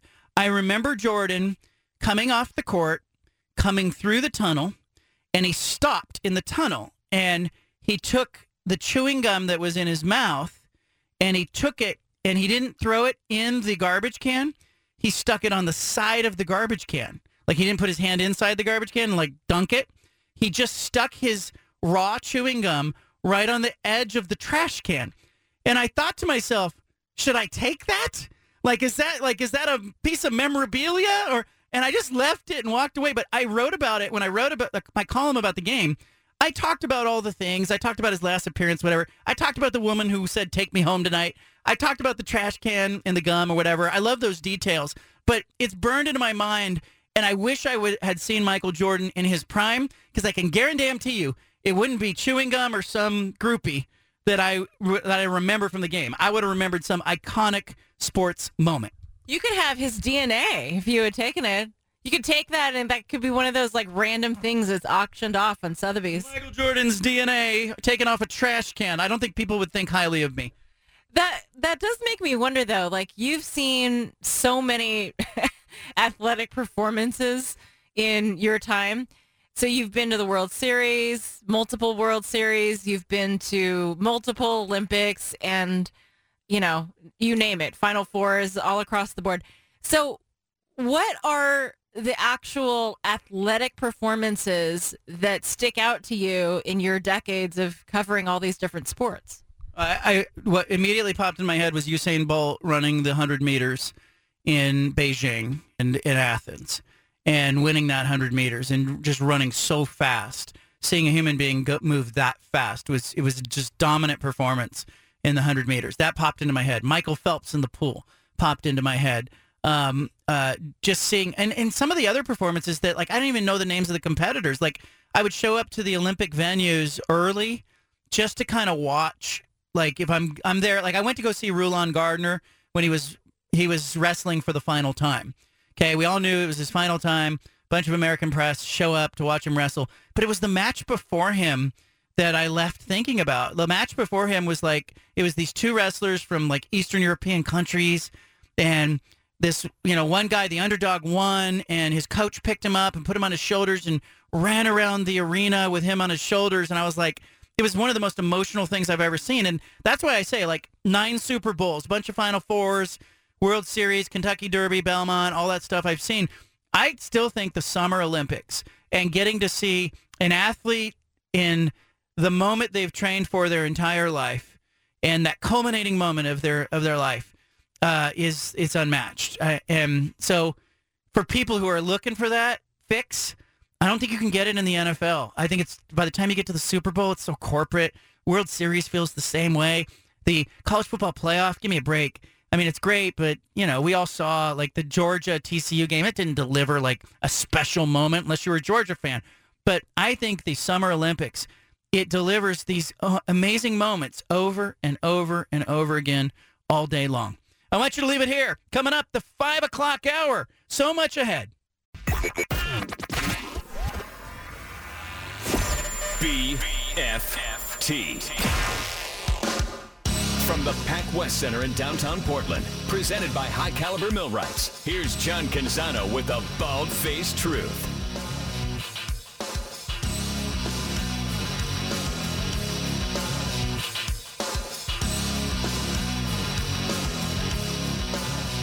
The five o'clock hour is always the happy hour. I want to start with a story today, though, if I can, before I get into the five at five uh, which is action packed. But I want to start with a little story today. When I was a kid, I got a reminder this morning. When I was a kid, I was like 13, 14 years old. Eric Davis. Remember Eric Davis, Cincinnati Reds outfielder? Looked like the second coming of Willie Mays. I mean, the guy was just, uh, he had power, he could run, he had a great arm. Like, I just remember getting Eric Davis rookie cards. I think it was like the 1985 Topps baseball card, Eric Davis. Uh, that was the card I was looking for. I can remember some other, um, you know, hot prospects around that time, like Cory Snyder of the Cleveland Indians back then, uh, no longer the Indians. But uh, I can remember getting Eric Davis rookie cards, man, and just collecting those Eric Davis rookie cards because I thought Eric Davis was going to be Willie Mays. And I even made a horrendous trade with one of my best friends, Mike some friend he was. He traded. I had a 1985 Roger Clemens rookie card. Oh yeah, this is going to be painful.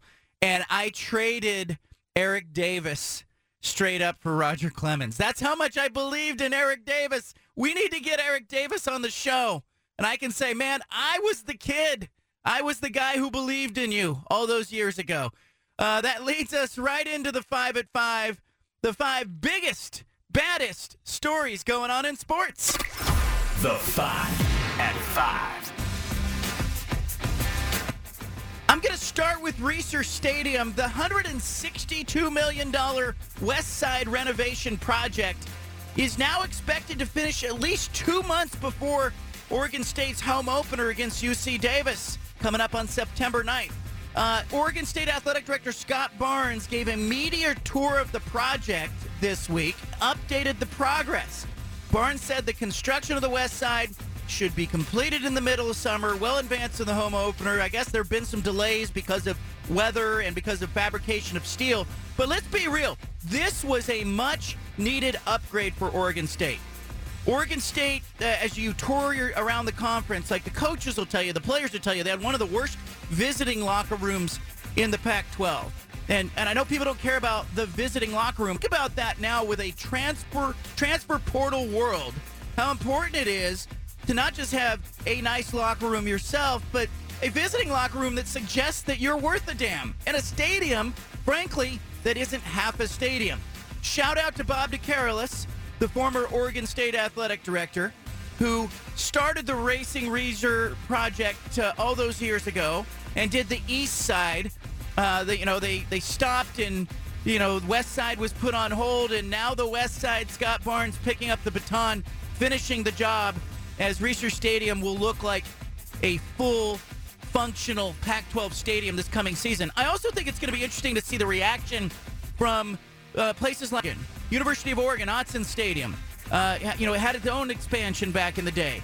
Uh, probably needs some upgrades. And I think if you're an Oregon fan, I bet you that, that the Ducks are looking over going, okay, maybe we need to go to more club seating. Maybe we need to go to more luxury seating, living room seating. Um, I think Oregon State has done it right from what I've seen. I've seen the virtual renderings. I frankly have walked around the construction site myself. I don't know if they want me to tell you that, but I, I think it's going to be lights out when this thing opens next season. And I think a lot of other programs in the Pac 12 conference are going to look at Oregon State and go, hey, why aren't we doing that? Second thing, number two in the five at five. How about former Washington State coach Nick Rolovich? He was on Fearless with Jason Whitlock, and uh, he told Whitlock that he's received calls about offensive coordinator opportunities. Remember, Rolovich was terminated for not complying with the state's vaccine mandate. Washington State terminated him. There's a pending lawsuit. Rolovich talked uh, candidly about being invited to come out and talk to uh, programs and then having the programs call back and say, hey, our administration doesn't want you anywhere near this. It's a really interesting dynamic. Look, I don't think it's necessarily that Nick Rolovich has a pending lawsuit against Washington State that's keeping other schools from hiring him. I don't think it's even necessarily that he didn't want to take the vaccine. That was his personal choice. I think it's that Rolovich is viewed as a very difficult person to deal with. And I think administrators, uh, especially for a coordinator position, are not going to crawl out on that limb and take on uh, an employee that is potentially problematic and going to bring the wrong kind of attention to your university. Number three in our five at five. Let's go local. How about West Linn High School basketball star and Oregon Ducks signee Jackson Shelstad? He's skyrocketing up the updated rivals rankings that came out today. Uh, Shelstad has jumped up more than 30 spots in the 2023 rankings. Rivals unveiling its updated rankings this week. Several players uh, on the rise, but Shelstad, who is uh, now, who was rated the number 62 overall prospect before the final update, is now sitting at number 28 overall. Big takeaway here, uh, it's it's becoming difficult to ignore what Jackson Shelstad is doing. And Dana Altman, University of Oregon coach, has to be thrilled about the development that the kid has already made. It's following in the footsteps of Payton Pritchard, going from West Linn High School uh, to the University of Oregon. I'm sure he's got aspirations of playing in the NBA one day, but good on Jackson Shelstad. He's getting it done. If you want more on this story, Andrew Nemec of Scorebook Live had the details, scorebooklive.com. Moving on. World champion sprinter Usain Bolt is in the news. This is my number four story in the 5 at 5. He has lost $12 million in a financial scam. His account, according to his lawyer, was intended to serve as a pension. He's an eight time Olympic gold medalist. Uh, he is upset about this. He's lost millions of dollars. Last October, apparently, Bolt checked the balance, saw $12.7 million in his retirement account. Right now, there's only $12,000 left in the account. Distressing news. There'll be more on this. I'll talk about this more coming up, but uh, Usain Bolt trying to get his money back. Now, remember, he retired in 2017, and he uh, he retired it in a sport that you know left him as a household name. Like I think when you talk about Brazil and athletes, you talk about Pele. You talk about how, how popular Muhammad Ali was in that country. But Usain Bolt, right there, he has that kind of status. It'll be interesting to see if he can get his money back. Finally, number five in the five at five. Yesterday, the Pac 12 Conference 2023 football schedule was released. And of course, there was a lot of belly aching. But you know who's not belly aching? The University of Oregon ticket office. The Ducks got one of the more home heavy schedule. Seven of their 12 games will be at Autzen Stadium next season, and there'll be some good ones. I have to think the Ducks are happy about this. Let's talk about their non conference schedule. Portland State at home has some local appeal. Hawaii at home. Colorado and Coach Prime in the opener for the Pac 12 Conference at home. Who else comes to Autzen Stadium? Try Washington State on October 21st, Cal on November 4th, USC on November 11th, and the Civil War rivalry game on Black Friday, November 24th, is going to be at Autzen Stadium. Look, I at the beginning of the last college football season, I kind of went around the conference and talked to ads and talked to people uh, selling season tickets and raising money, and they told me that they felt like their season ticket sales in most places were soft.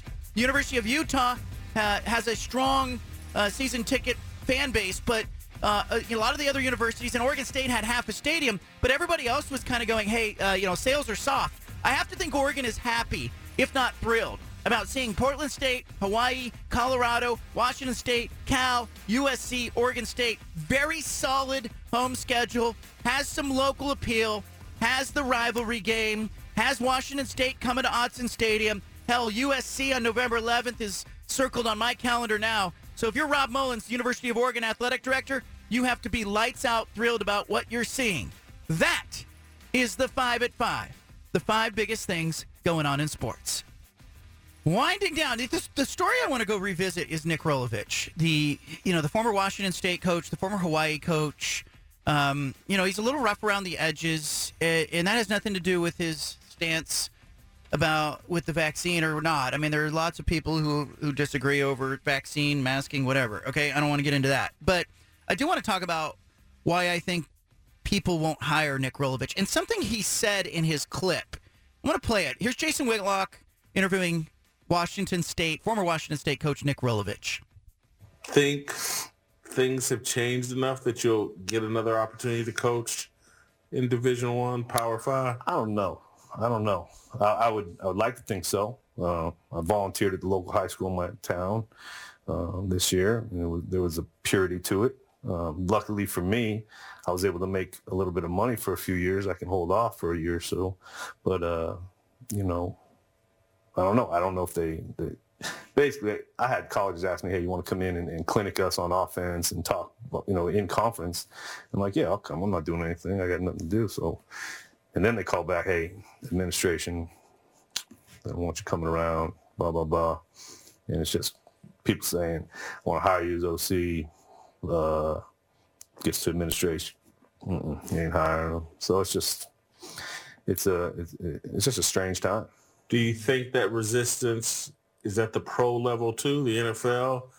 Is, you think opportunities there are blocked off for you? I, I, I don't have any reason to think that it is other than uh, maybe they don't want somebody else to speak his mind. I don't know. There's a few things to unpack in that little brief segment. One, I mean, you get an idea of who Nick Rolovich is and what he's about, okay, immediately. That's clear. I don't want to debate that, but it's clear. Um, I also think that you know he makes the comment about he's made some money, he's made enough, he's made some money so he can he can sit out a year. Like he's made enough money that he probably doesn't have to work again. And he's got a pending lawsuit against Washington State. He's probably going to element for or whatnot. But um, the the bigger thing I'm thinking about is I don't think he's really talking about the finances when he talks about sitting out a year. I think he's talking about as a coach in an ever evolving sport you really can't afford to be away from the game for that long, especially the college game where you have NIL, transfer portal, the landscape shifting. Yes, you can be a good assistant coach who can call plays and he's got a great offensive mind. But if you are not in tune with what is going on with recruiting, if you are not in tune with what's going on with sort of the landscape of the NCAA, and you can very quickly lose that, you're out of the game. So I think what Nick Rolovich is saying there is he felt like he had a year where he could take a year off And it really wasn't about finances. I think it's about him being a marketable, valid potential hire as an offensive coordinator. Um, the other thing is, I just I'll go back to what I said at the beginning of the five at five. Like I don't think this is at all about really his stance on the vaccine, other than I think potential employers look at Nick Rolovich and go, "This is going to be a guy who's tricky. Uh, you know, it, the juice is not worth the squeeze here, so to speak. Um, it, he's just an offensive coordinator. We're not talking about hiring a head coach." and I don't have to deal with the blowback. And so you get administrative blowback for a coach who's got a really good mind. Um, Nick Rolovich probably does have a future somewhere as a play caller in the NFL, maybe back in college football, but I think he's got some work to do. I want you to leave it here. Coming up, uh, Jon Wilner, Bay Area News Group, San Jose Mercury News. He and I sat down and kicked around uh, the Pac-12 schedule. You'll hear that coming up at 5:30. I want you here for it. You've got the home of the truth. Back to the bald faced truth with John Canzano on 750 The Game.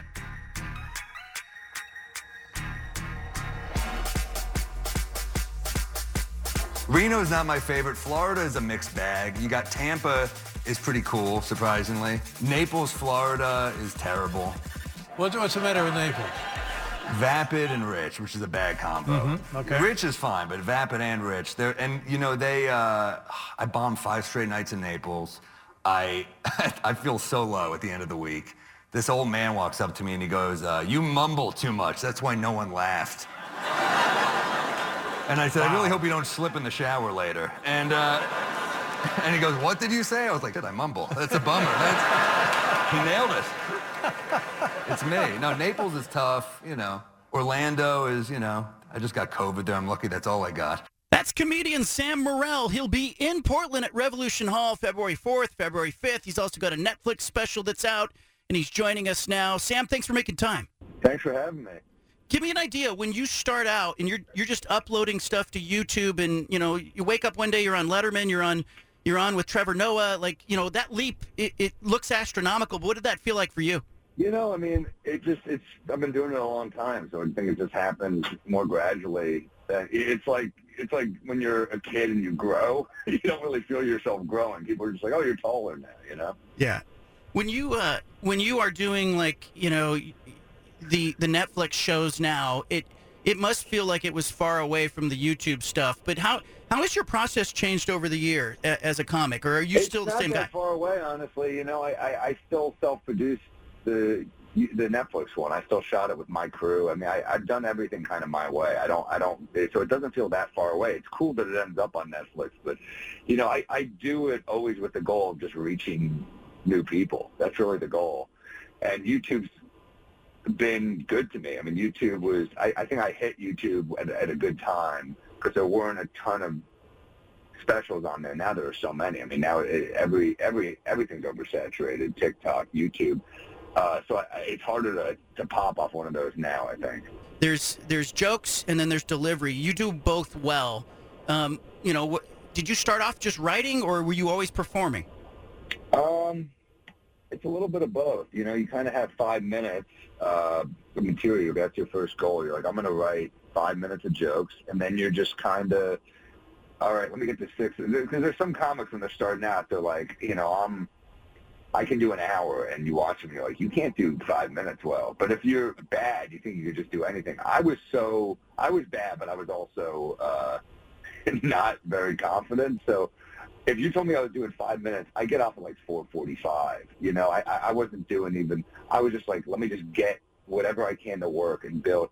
I'm with my friend Gary Vider, who's you know opening for me on the tour right now, and he, when we were starting out, he did all one-liners, and he still does short jokes. I remember people be like, "How much time do you have?" And would be like, "I got 40 minutes. I got 45 minutes." Gary would be like, "I have 19 minutes." You know, he'd time it to to the T. So, uh, yeah, I, I I would perform, but you know, with stand up, when I started, I was a, I was in New Orleans when I started at uh, Tulane University, and I I, uh, I there weren't a lot of mics because Katrina had just hit. Uh, yes, I'm making Katrina about my open mic experience, and uh, you know, uh, but it, it was something on stage. And then in the, in the summers or whatever, you know, when I went back to New York, I would get on stage so much. I would hand out flyers in the street, and I would go on stage a lot, and uh, so that really helped me you develop much more quickly just going on stage because you write and you perform differently, right? I mean, the goal is to be a little more conversational. And writing, it does feel a little bit more, there's something about it that it works early on, but if you want to grow, it's got to just sound more like you. So you just really have to just, you need a combination of writing and performing.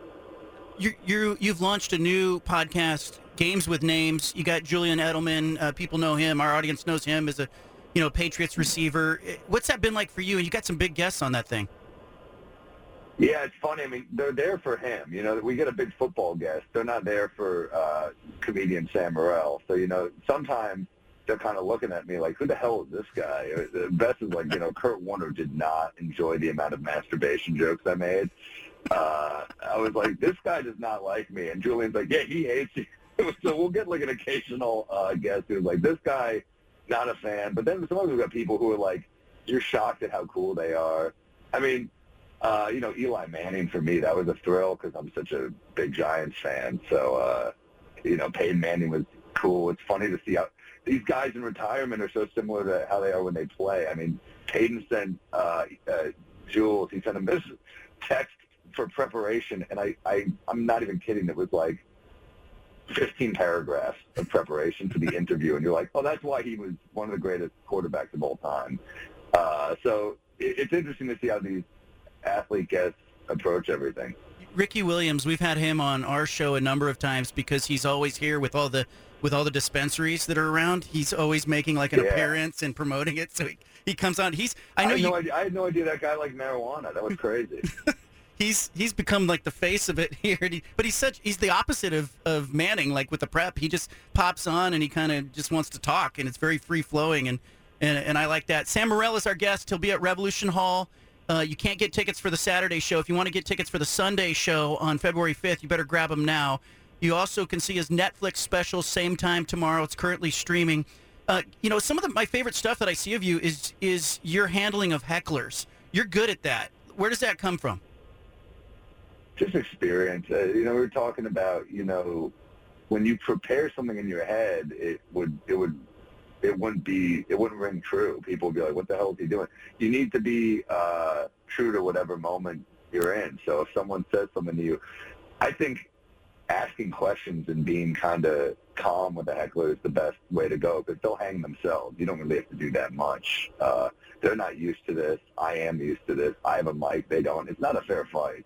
I mean, I almost feel bad posting some of these because there's like a UFC fighter just like, you know, beating the crap out of some dude in a bar. This is what I do. So, uh, but then I also do crowd work, and I'm I'm not that mean to hecklers. That's the thing is I'm I'm pretty. I try to be playful with them and have fun with it because I'm when you're a young comic, you're just doing hell gig after hell gig.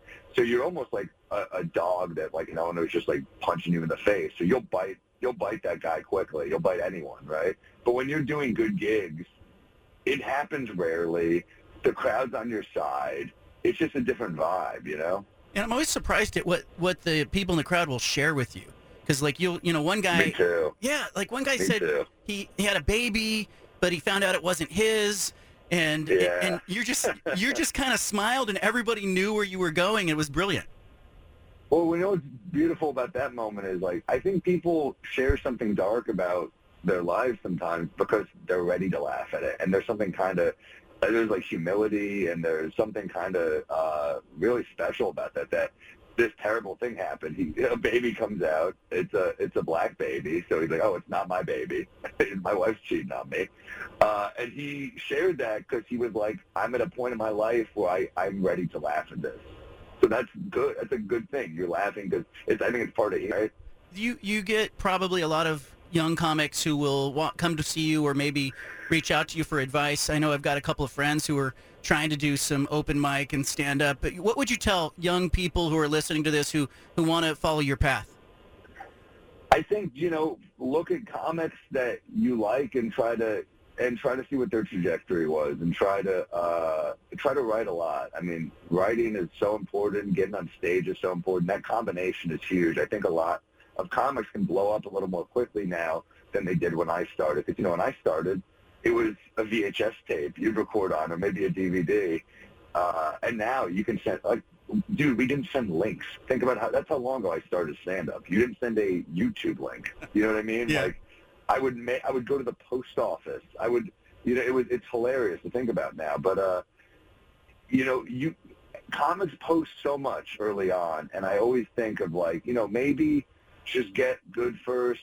Uh, you're so new. You're like I look back at stuff that I posted not that long ago and I hate. So it's funny, you know, when you're doing it long, but if you're brand new, you're really going to hate it. But that's part of growing, and I think uh, I get it. You can make a living more quickly at this than, uh, you know, back in the day. But Um, the writing and the performing combination is everything. Uh, but social media will get the people out. So, and, and there's ways to circumvent the industry that, you know, there weren't when I started. When I started, it was literally all Comedy Central, late night. And the funny thing is we were all fighting to get on late night, and then you get on, and you're like, this didn't help.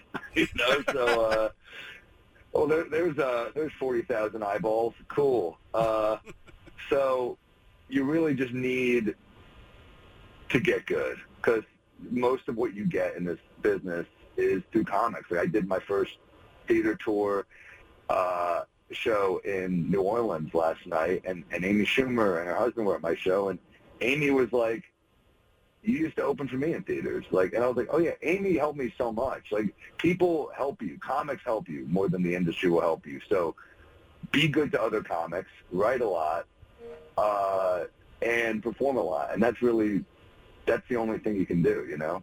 Sam? Do what's in your control is my point, I guess. I just gave you the most long-winded explanation of work your butt off, and it's all in your control. So, you know, so hold yourself accountable. This isn't a team sport. This is this isn't basketball. This is tennis. This is on you. Love that. I think it's great advice. Sam Morril, Revolution Hall, February 5th. Get your tickets. Check out his next Netflix special. And uh, Julian Edelman, Games with Names is the name of that one. Sam, thank you for joining us. Appreciate your time, man. Thanks for uh, thanks for having me on the show. There's Sam Morril, comedian. He'll be at Revolution Hall on February 5th. Jon Wilner and I kick around the Pac-12 schedule. What did we see after further examination? Coming up next. Back to the Bald Faced Truth with John Canzano on 750 The Game.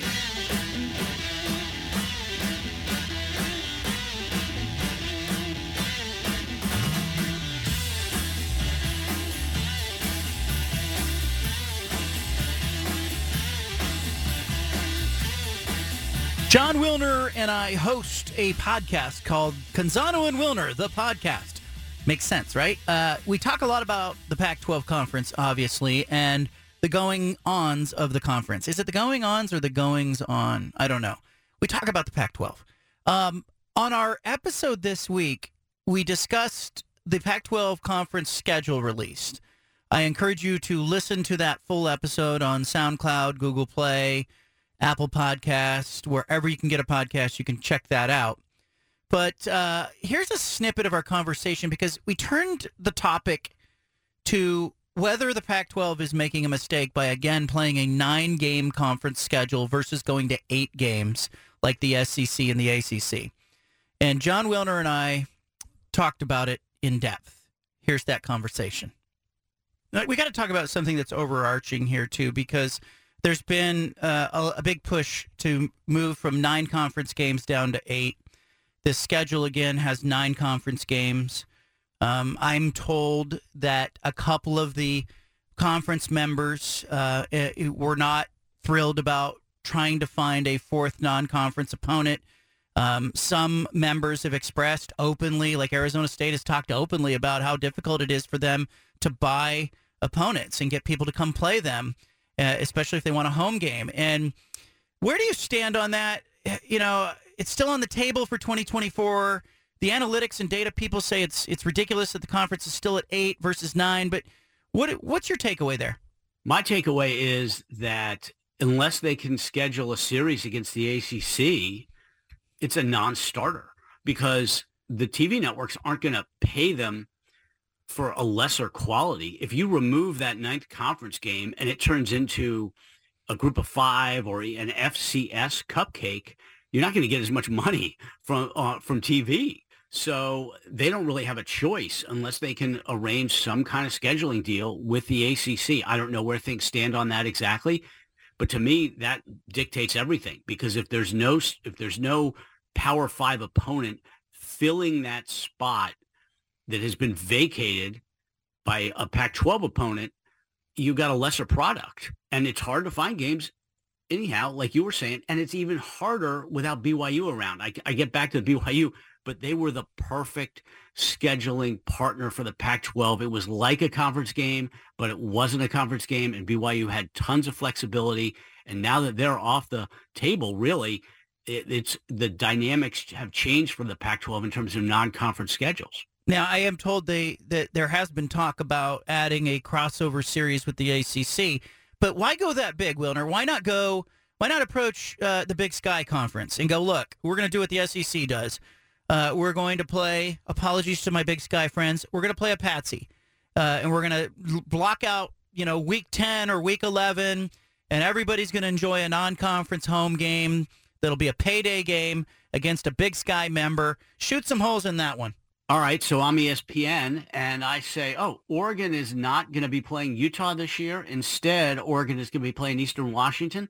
All right, well, I'm I'm giving you less money. Mm. I mean, that's basically what it comes down to. You're removing, uh, and obviously not every Pac-12 game is is like Oregon Utah, but they are more valuable in general than non-conference games against Big Sky opponents or or even Mountain West opponents. To be honest, that's the thing is it's it's a evaluation discussion with the with the TV networks, and I think that there's going to be less money available if they do something like that. Yeah, it could be. I mean, that that, that could be exactly what happens. Plus, you're going to have to pay those Big Sky members, and I and I know not everybody's thrilled about writing a check to pick up those games. They'd rather be well, and those checks are check. going up. Yeah. those are getting much more expensive, and part of that's because the SEC and the Big Ten have got tons of money, right?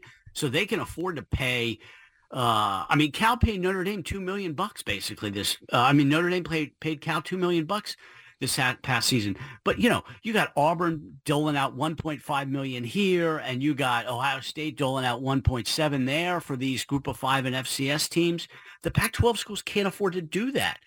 But the market for those games is is increasing, and that's makes it an economic decision for the Pac-12. Yeah, when you look at those payday games, you know, uh, Alabama approached Portland State uh, recently, or you know, and tried to talk about it, but um, you know, Portland State asked for 1.7 million dollars to play that game, and Alabama kind of walked away, going, "Hey, that's too rich for our blood." But you know, that's kind of what has happened here. Uh, the Vikings got five hundred thousand dollars to play at Washington.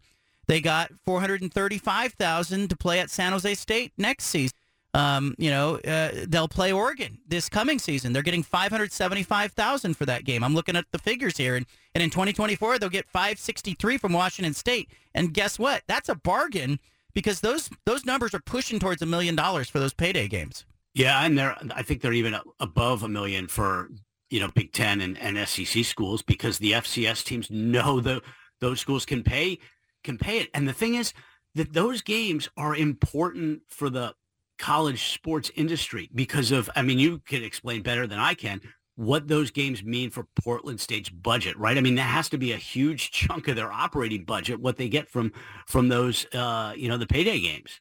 Yeah, and I think um, it, there's some problems there that I think are going to need to be unpacked. But the big picture is, Wilner, they're at an inherent disadvantage. There will be, uh, you know, five or six conference teams, depending if you're talking Pac-12 or Pac-10, they will have an extra loss because of this, because they're playing an extra conference game versus some of their peers. Yeah, and it's certainly has hurt the conference, uh, right, with the playoff and all that. But I think expansion of the playoff is going to, you know, reduce the impact of a, of a an extra loss for some teams, right? Because you know you win the Pac-12, you're basically guaranteed to get in. Uh, so that that will have an impact. The the expansion of the playoff. But let's say the Pac-12 were to go down to eight, okay, in 2024. But let's also say that the SEC goes up to nine because once Texas and Oklahoma, whether they join it in 24 or 25, once Texas and Oklahoma are in the SEC, they got to play nine games because you can't have a 16-team conference mm. where you're only playing eight league games or you're going to go a decade without playing somebody in the other division. So let's say the SEC all of a sudden goes to nine. Does the Pac-12 want to be playing eight? If the SEC and Big Ten are playing nine, I think that the the the optics of that would look bad. Yeah, I mean, maybe they're just waiting for that to rectify itself. But I still think, look, it's not going to affect your conference champions' chances in most years to get into the playoff. But now we're looking at at-large teams, and anytime you throw extra losses into the mix, and I look over and Alabama and Georgia are playing Troy and Kent State, like you know, I, I there's an issue there when you know co- here comes week 11 uh, in the 2025 season, and Washington and Utah are playing, and Oregon, uh, you, you know, is is playing Colorado, and Coach Prime's got it dialed in. Let's see what Alabama and Georgia are doing this week. Oh, no, it's not. It's, I just think in the end they've got to look at it, and, I, and I'm sure they're consulting with some of the data and analytics people who are looking at this. Uh, but I think there's a there's a disadvantage right now until the SEC moves to nine games. Um, let me ask you a question. You can only go to one game in person in the 2023 Pac-12 football season. Where is Jon Wilner sitting and watching a game in person? Oh, that's a good question. Um, well, if it was non non-conference game, I would go to uh, Colorado, Nebraska, because I just think the those mm, Pac Pac-10 fans may not realize Colorado and Nebraska they hate each other. I mean, the Buffs from the Big 12, the Buffs, uh, that's their biggest enemy. So to me, that would be an incredible scene at Folsom Field for Nebraska. Uh, you know, Sanders' first home game, and you're basically your arch rival coming in. Now, if it's if you're talking about conference games, I would uh, I would think long and hard about USC at Utah. Um, or I'm sorry, Utah at USC, which interestingly, you know, that's a tough game for the Trojans. It's after the trip to Notre Dame. So they got to go to South Bend and then they come back and play Utah. Meanwhile, Utah will have just been playing Cal. So that'll be an interesting little dynamic. But I would think long and hard about either Oregon, Washington, or or USC, Utah. What about you? I I go to that Friday night game at Reser Stadium. Utah's going to play at Oregon State in that newly renovated stadium on that Friday night. I think the atmosphere will be fantastic. I think Oregon State is going to be not sneaky good. Like they're not sneaking up on anybody right now, but I think in the early part of the conference season, that is the game because I think you're looking at two contenders playing each other.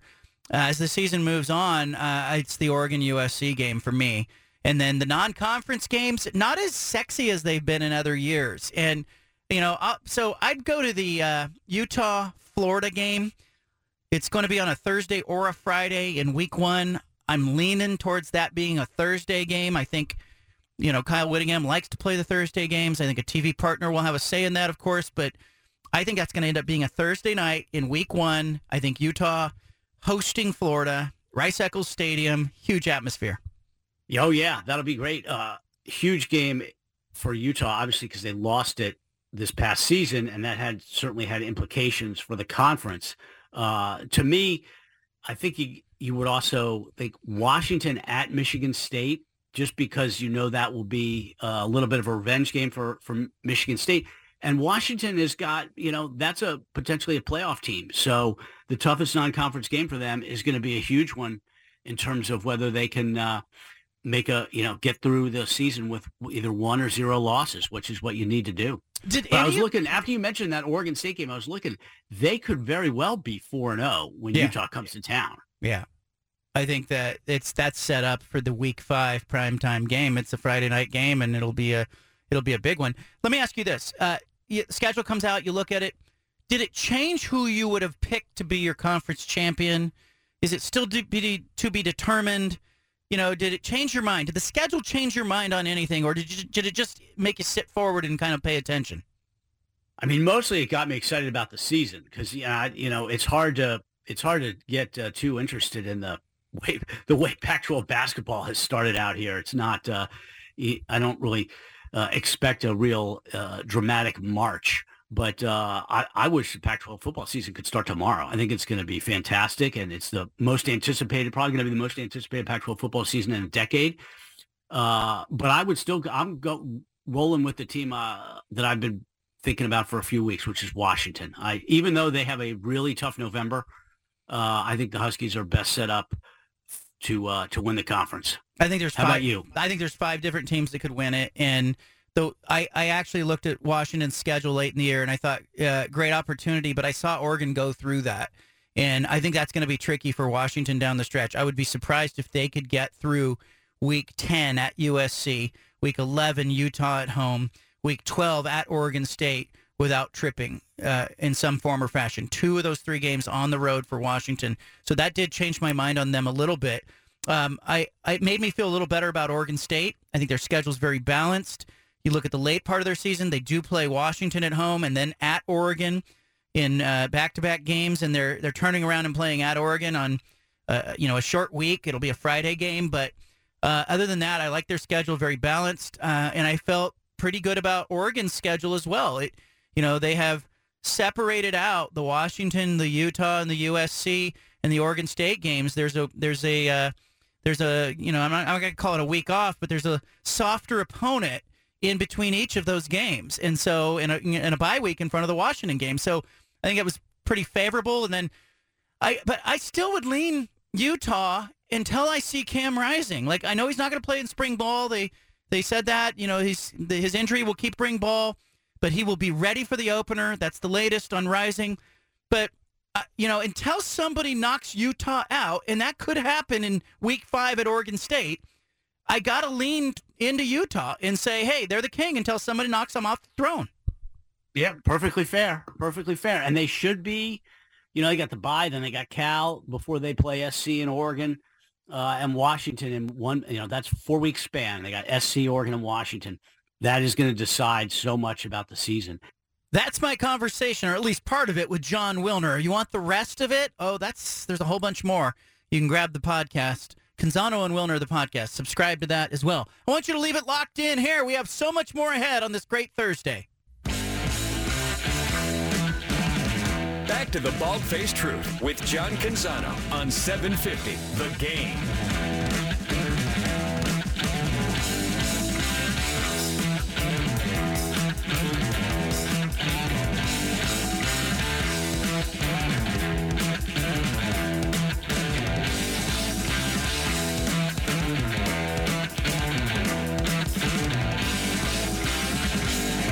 Next, right here on 750 The Game in Portland, you can leave your dial locked in right where it is. Is Peter Sampson and the Pulse will be next.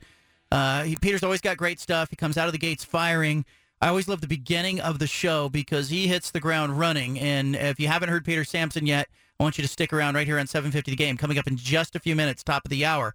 Uh, tomorrow's radio show, tomorrow's Bald Face Truth radio show will be live from Arizona State's campus. Uh, Coach Bobby Hurley's supposed to join us on the show. Arizona State's playing UCLA tonight in Tempe. Bobby Hurley on the show tomorrow as the BFT is going on the road. We're taking a roadie. We're going where the college basketball action is as UCLA uh, has been playing terrific, obviously. Uh, a program that the Pac 12 expects to be relevant and impactful. And uh, they will be playing an Arizona State team that has been very good in conference play conference has been a bit of a roller derby. Oregon losing to Utah badly, or excuse me, losing to Colorado badly, then beating Utah, then looking terrible, then beating Arizona, and uh, a lot of up and down, a lot of back and forth. Washington State beats Arizona, uh, and and then can't beat anybody else. Like it's just been wild. But Arizona State has been really, really good in a season in which Bobby Hurley has needed Arizona State to be really good. So we will hit the ground and talk some Pac-12 basketball up close and personal tomorrow as this show continues to get out and uh, see and go where the stories are. Uh, for those of you interested in reading me, you can read me at johncanzano.com. Uh, if you're tuned into that, you uh, you know that you're getting stuff you can't get anywhere else. You're getting sourced, in-depth content that uh, you can't find anywhere else. And I appreciate those of you who have supported the independent endeavor and allow me to do those things, like get out and – uh, cover things across the Pac-12 footprint, and you know, go see Utah play USC, and go see Arizona State playing, uh, you know, an important home game against UCLA, and going to talk to Bobby Hurley in person, and bring this show and bring you along for the ride. So, uh, if you already are subscribed at johncanzano.com, fist bump to you. If you want to get a free subscription or a paid subscription, whatever works for you works for me. Just check it out. Go to johncanzano.com. All right. So before before we get going here, I want to recap what we did on today's show. Hod Rabino joined us to talk about Arizona State football and Arizona State basketball early in the show. And I know I've been all over Arizona State today, but that's kind of like the theme as we talk and we uh, you know delve into some different things. But you know, we yesterday it was we talked about Utah and we went to Salt Lake City and you know, we're, we're obviously going to get knee deep on Oregon and Oregon State as these college football and basketball seasons, uh, football approaches and basketball uh, get serious. But uh, was fantastic. If you missed that interview, it's a great, glimpse into Kenny Dillingham's, uh, you know, the beginning of his tenure in Tempe. So give a listen to that. Uh, also on the show, Anna, man, we talked about the 49ers. We talked about the playoffs. We talked about Carole Baskin's husband. Come on, back from the dead. Are you kidding me? Like, that was Tiger King, uh, you know, at the beginning of the pandemic. We also talked about fans who fall asleep during sporting events. Now, don't at me, and I don't want a video of somebody falling asleep to this radio show. I don't ever want that. Like, Patrick Mahomes would have been offended to see that fan at that Super Bowl in, you know, early 2020, 49ers playing the Chiefs.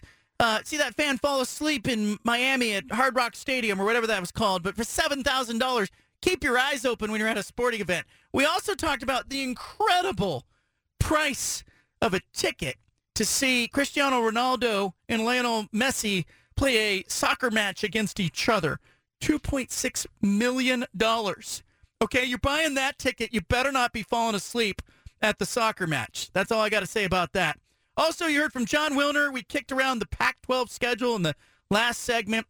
Uh, Wilner is fantastic and uh, having a lot of fun with him, doing a podcast with him, and, uh, you know, really diving into the Pac 12 and the beat in general. It's been a lot of fun to kick that all around. Uh, all right, so we will be live tomorrow from Arizona State's campus. We're going to take you where the sunshine is and see, you know, who else we can get on the show. You know, maybe Kenny Dillingham makes an appearance. Maybe somebody else. Who knows? We'll be in Arizona, though, tomorrow as this show goes on the road. Uh, all right. For those of you who are already um, diehard listeners of this show, you heard me earlier in the show give kind of a, hey, fist bump to you. Fantastic that you are here and part of this radio audience. I just want you to know how much I appreciate you being out there. Uh, I said it in hour number one. It means a lot to me.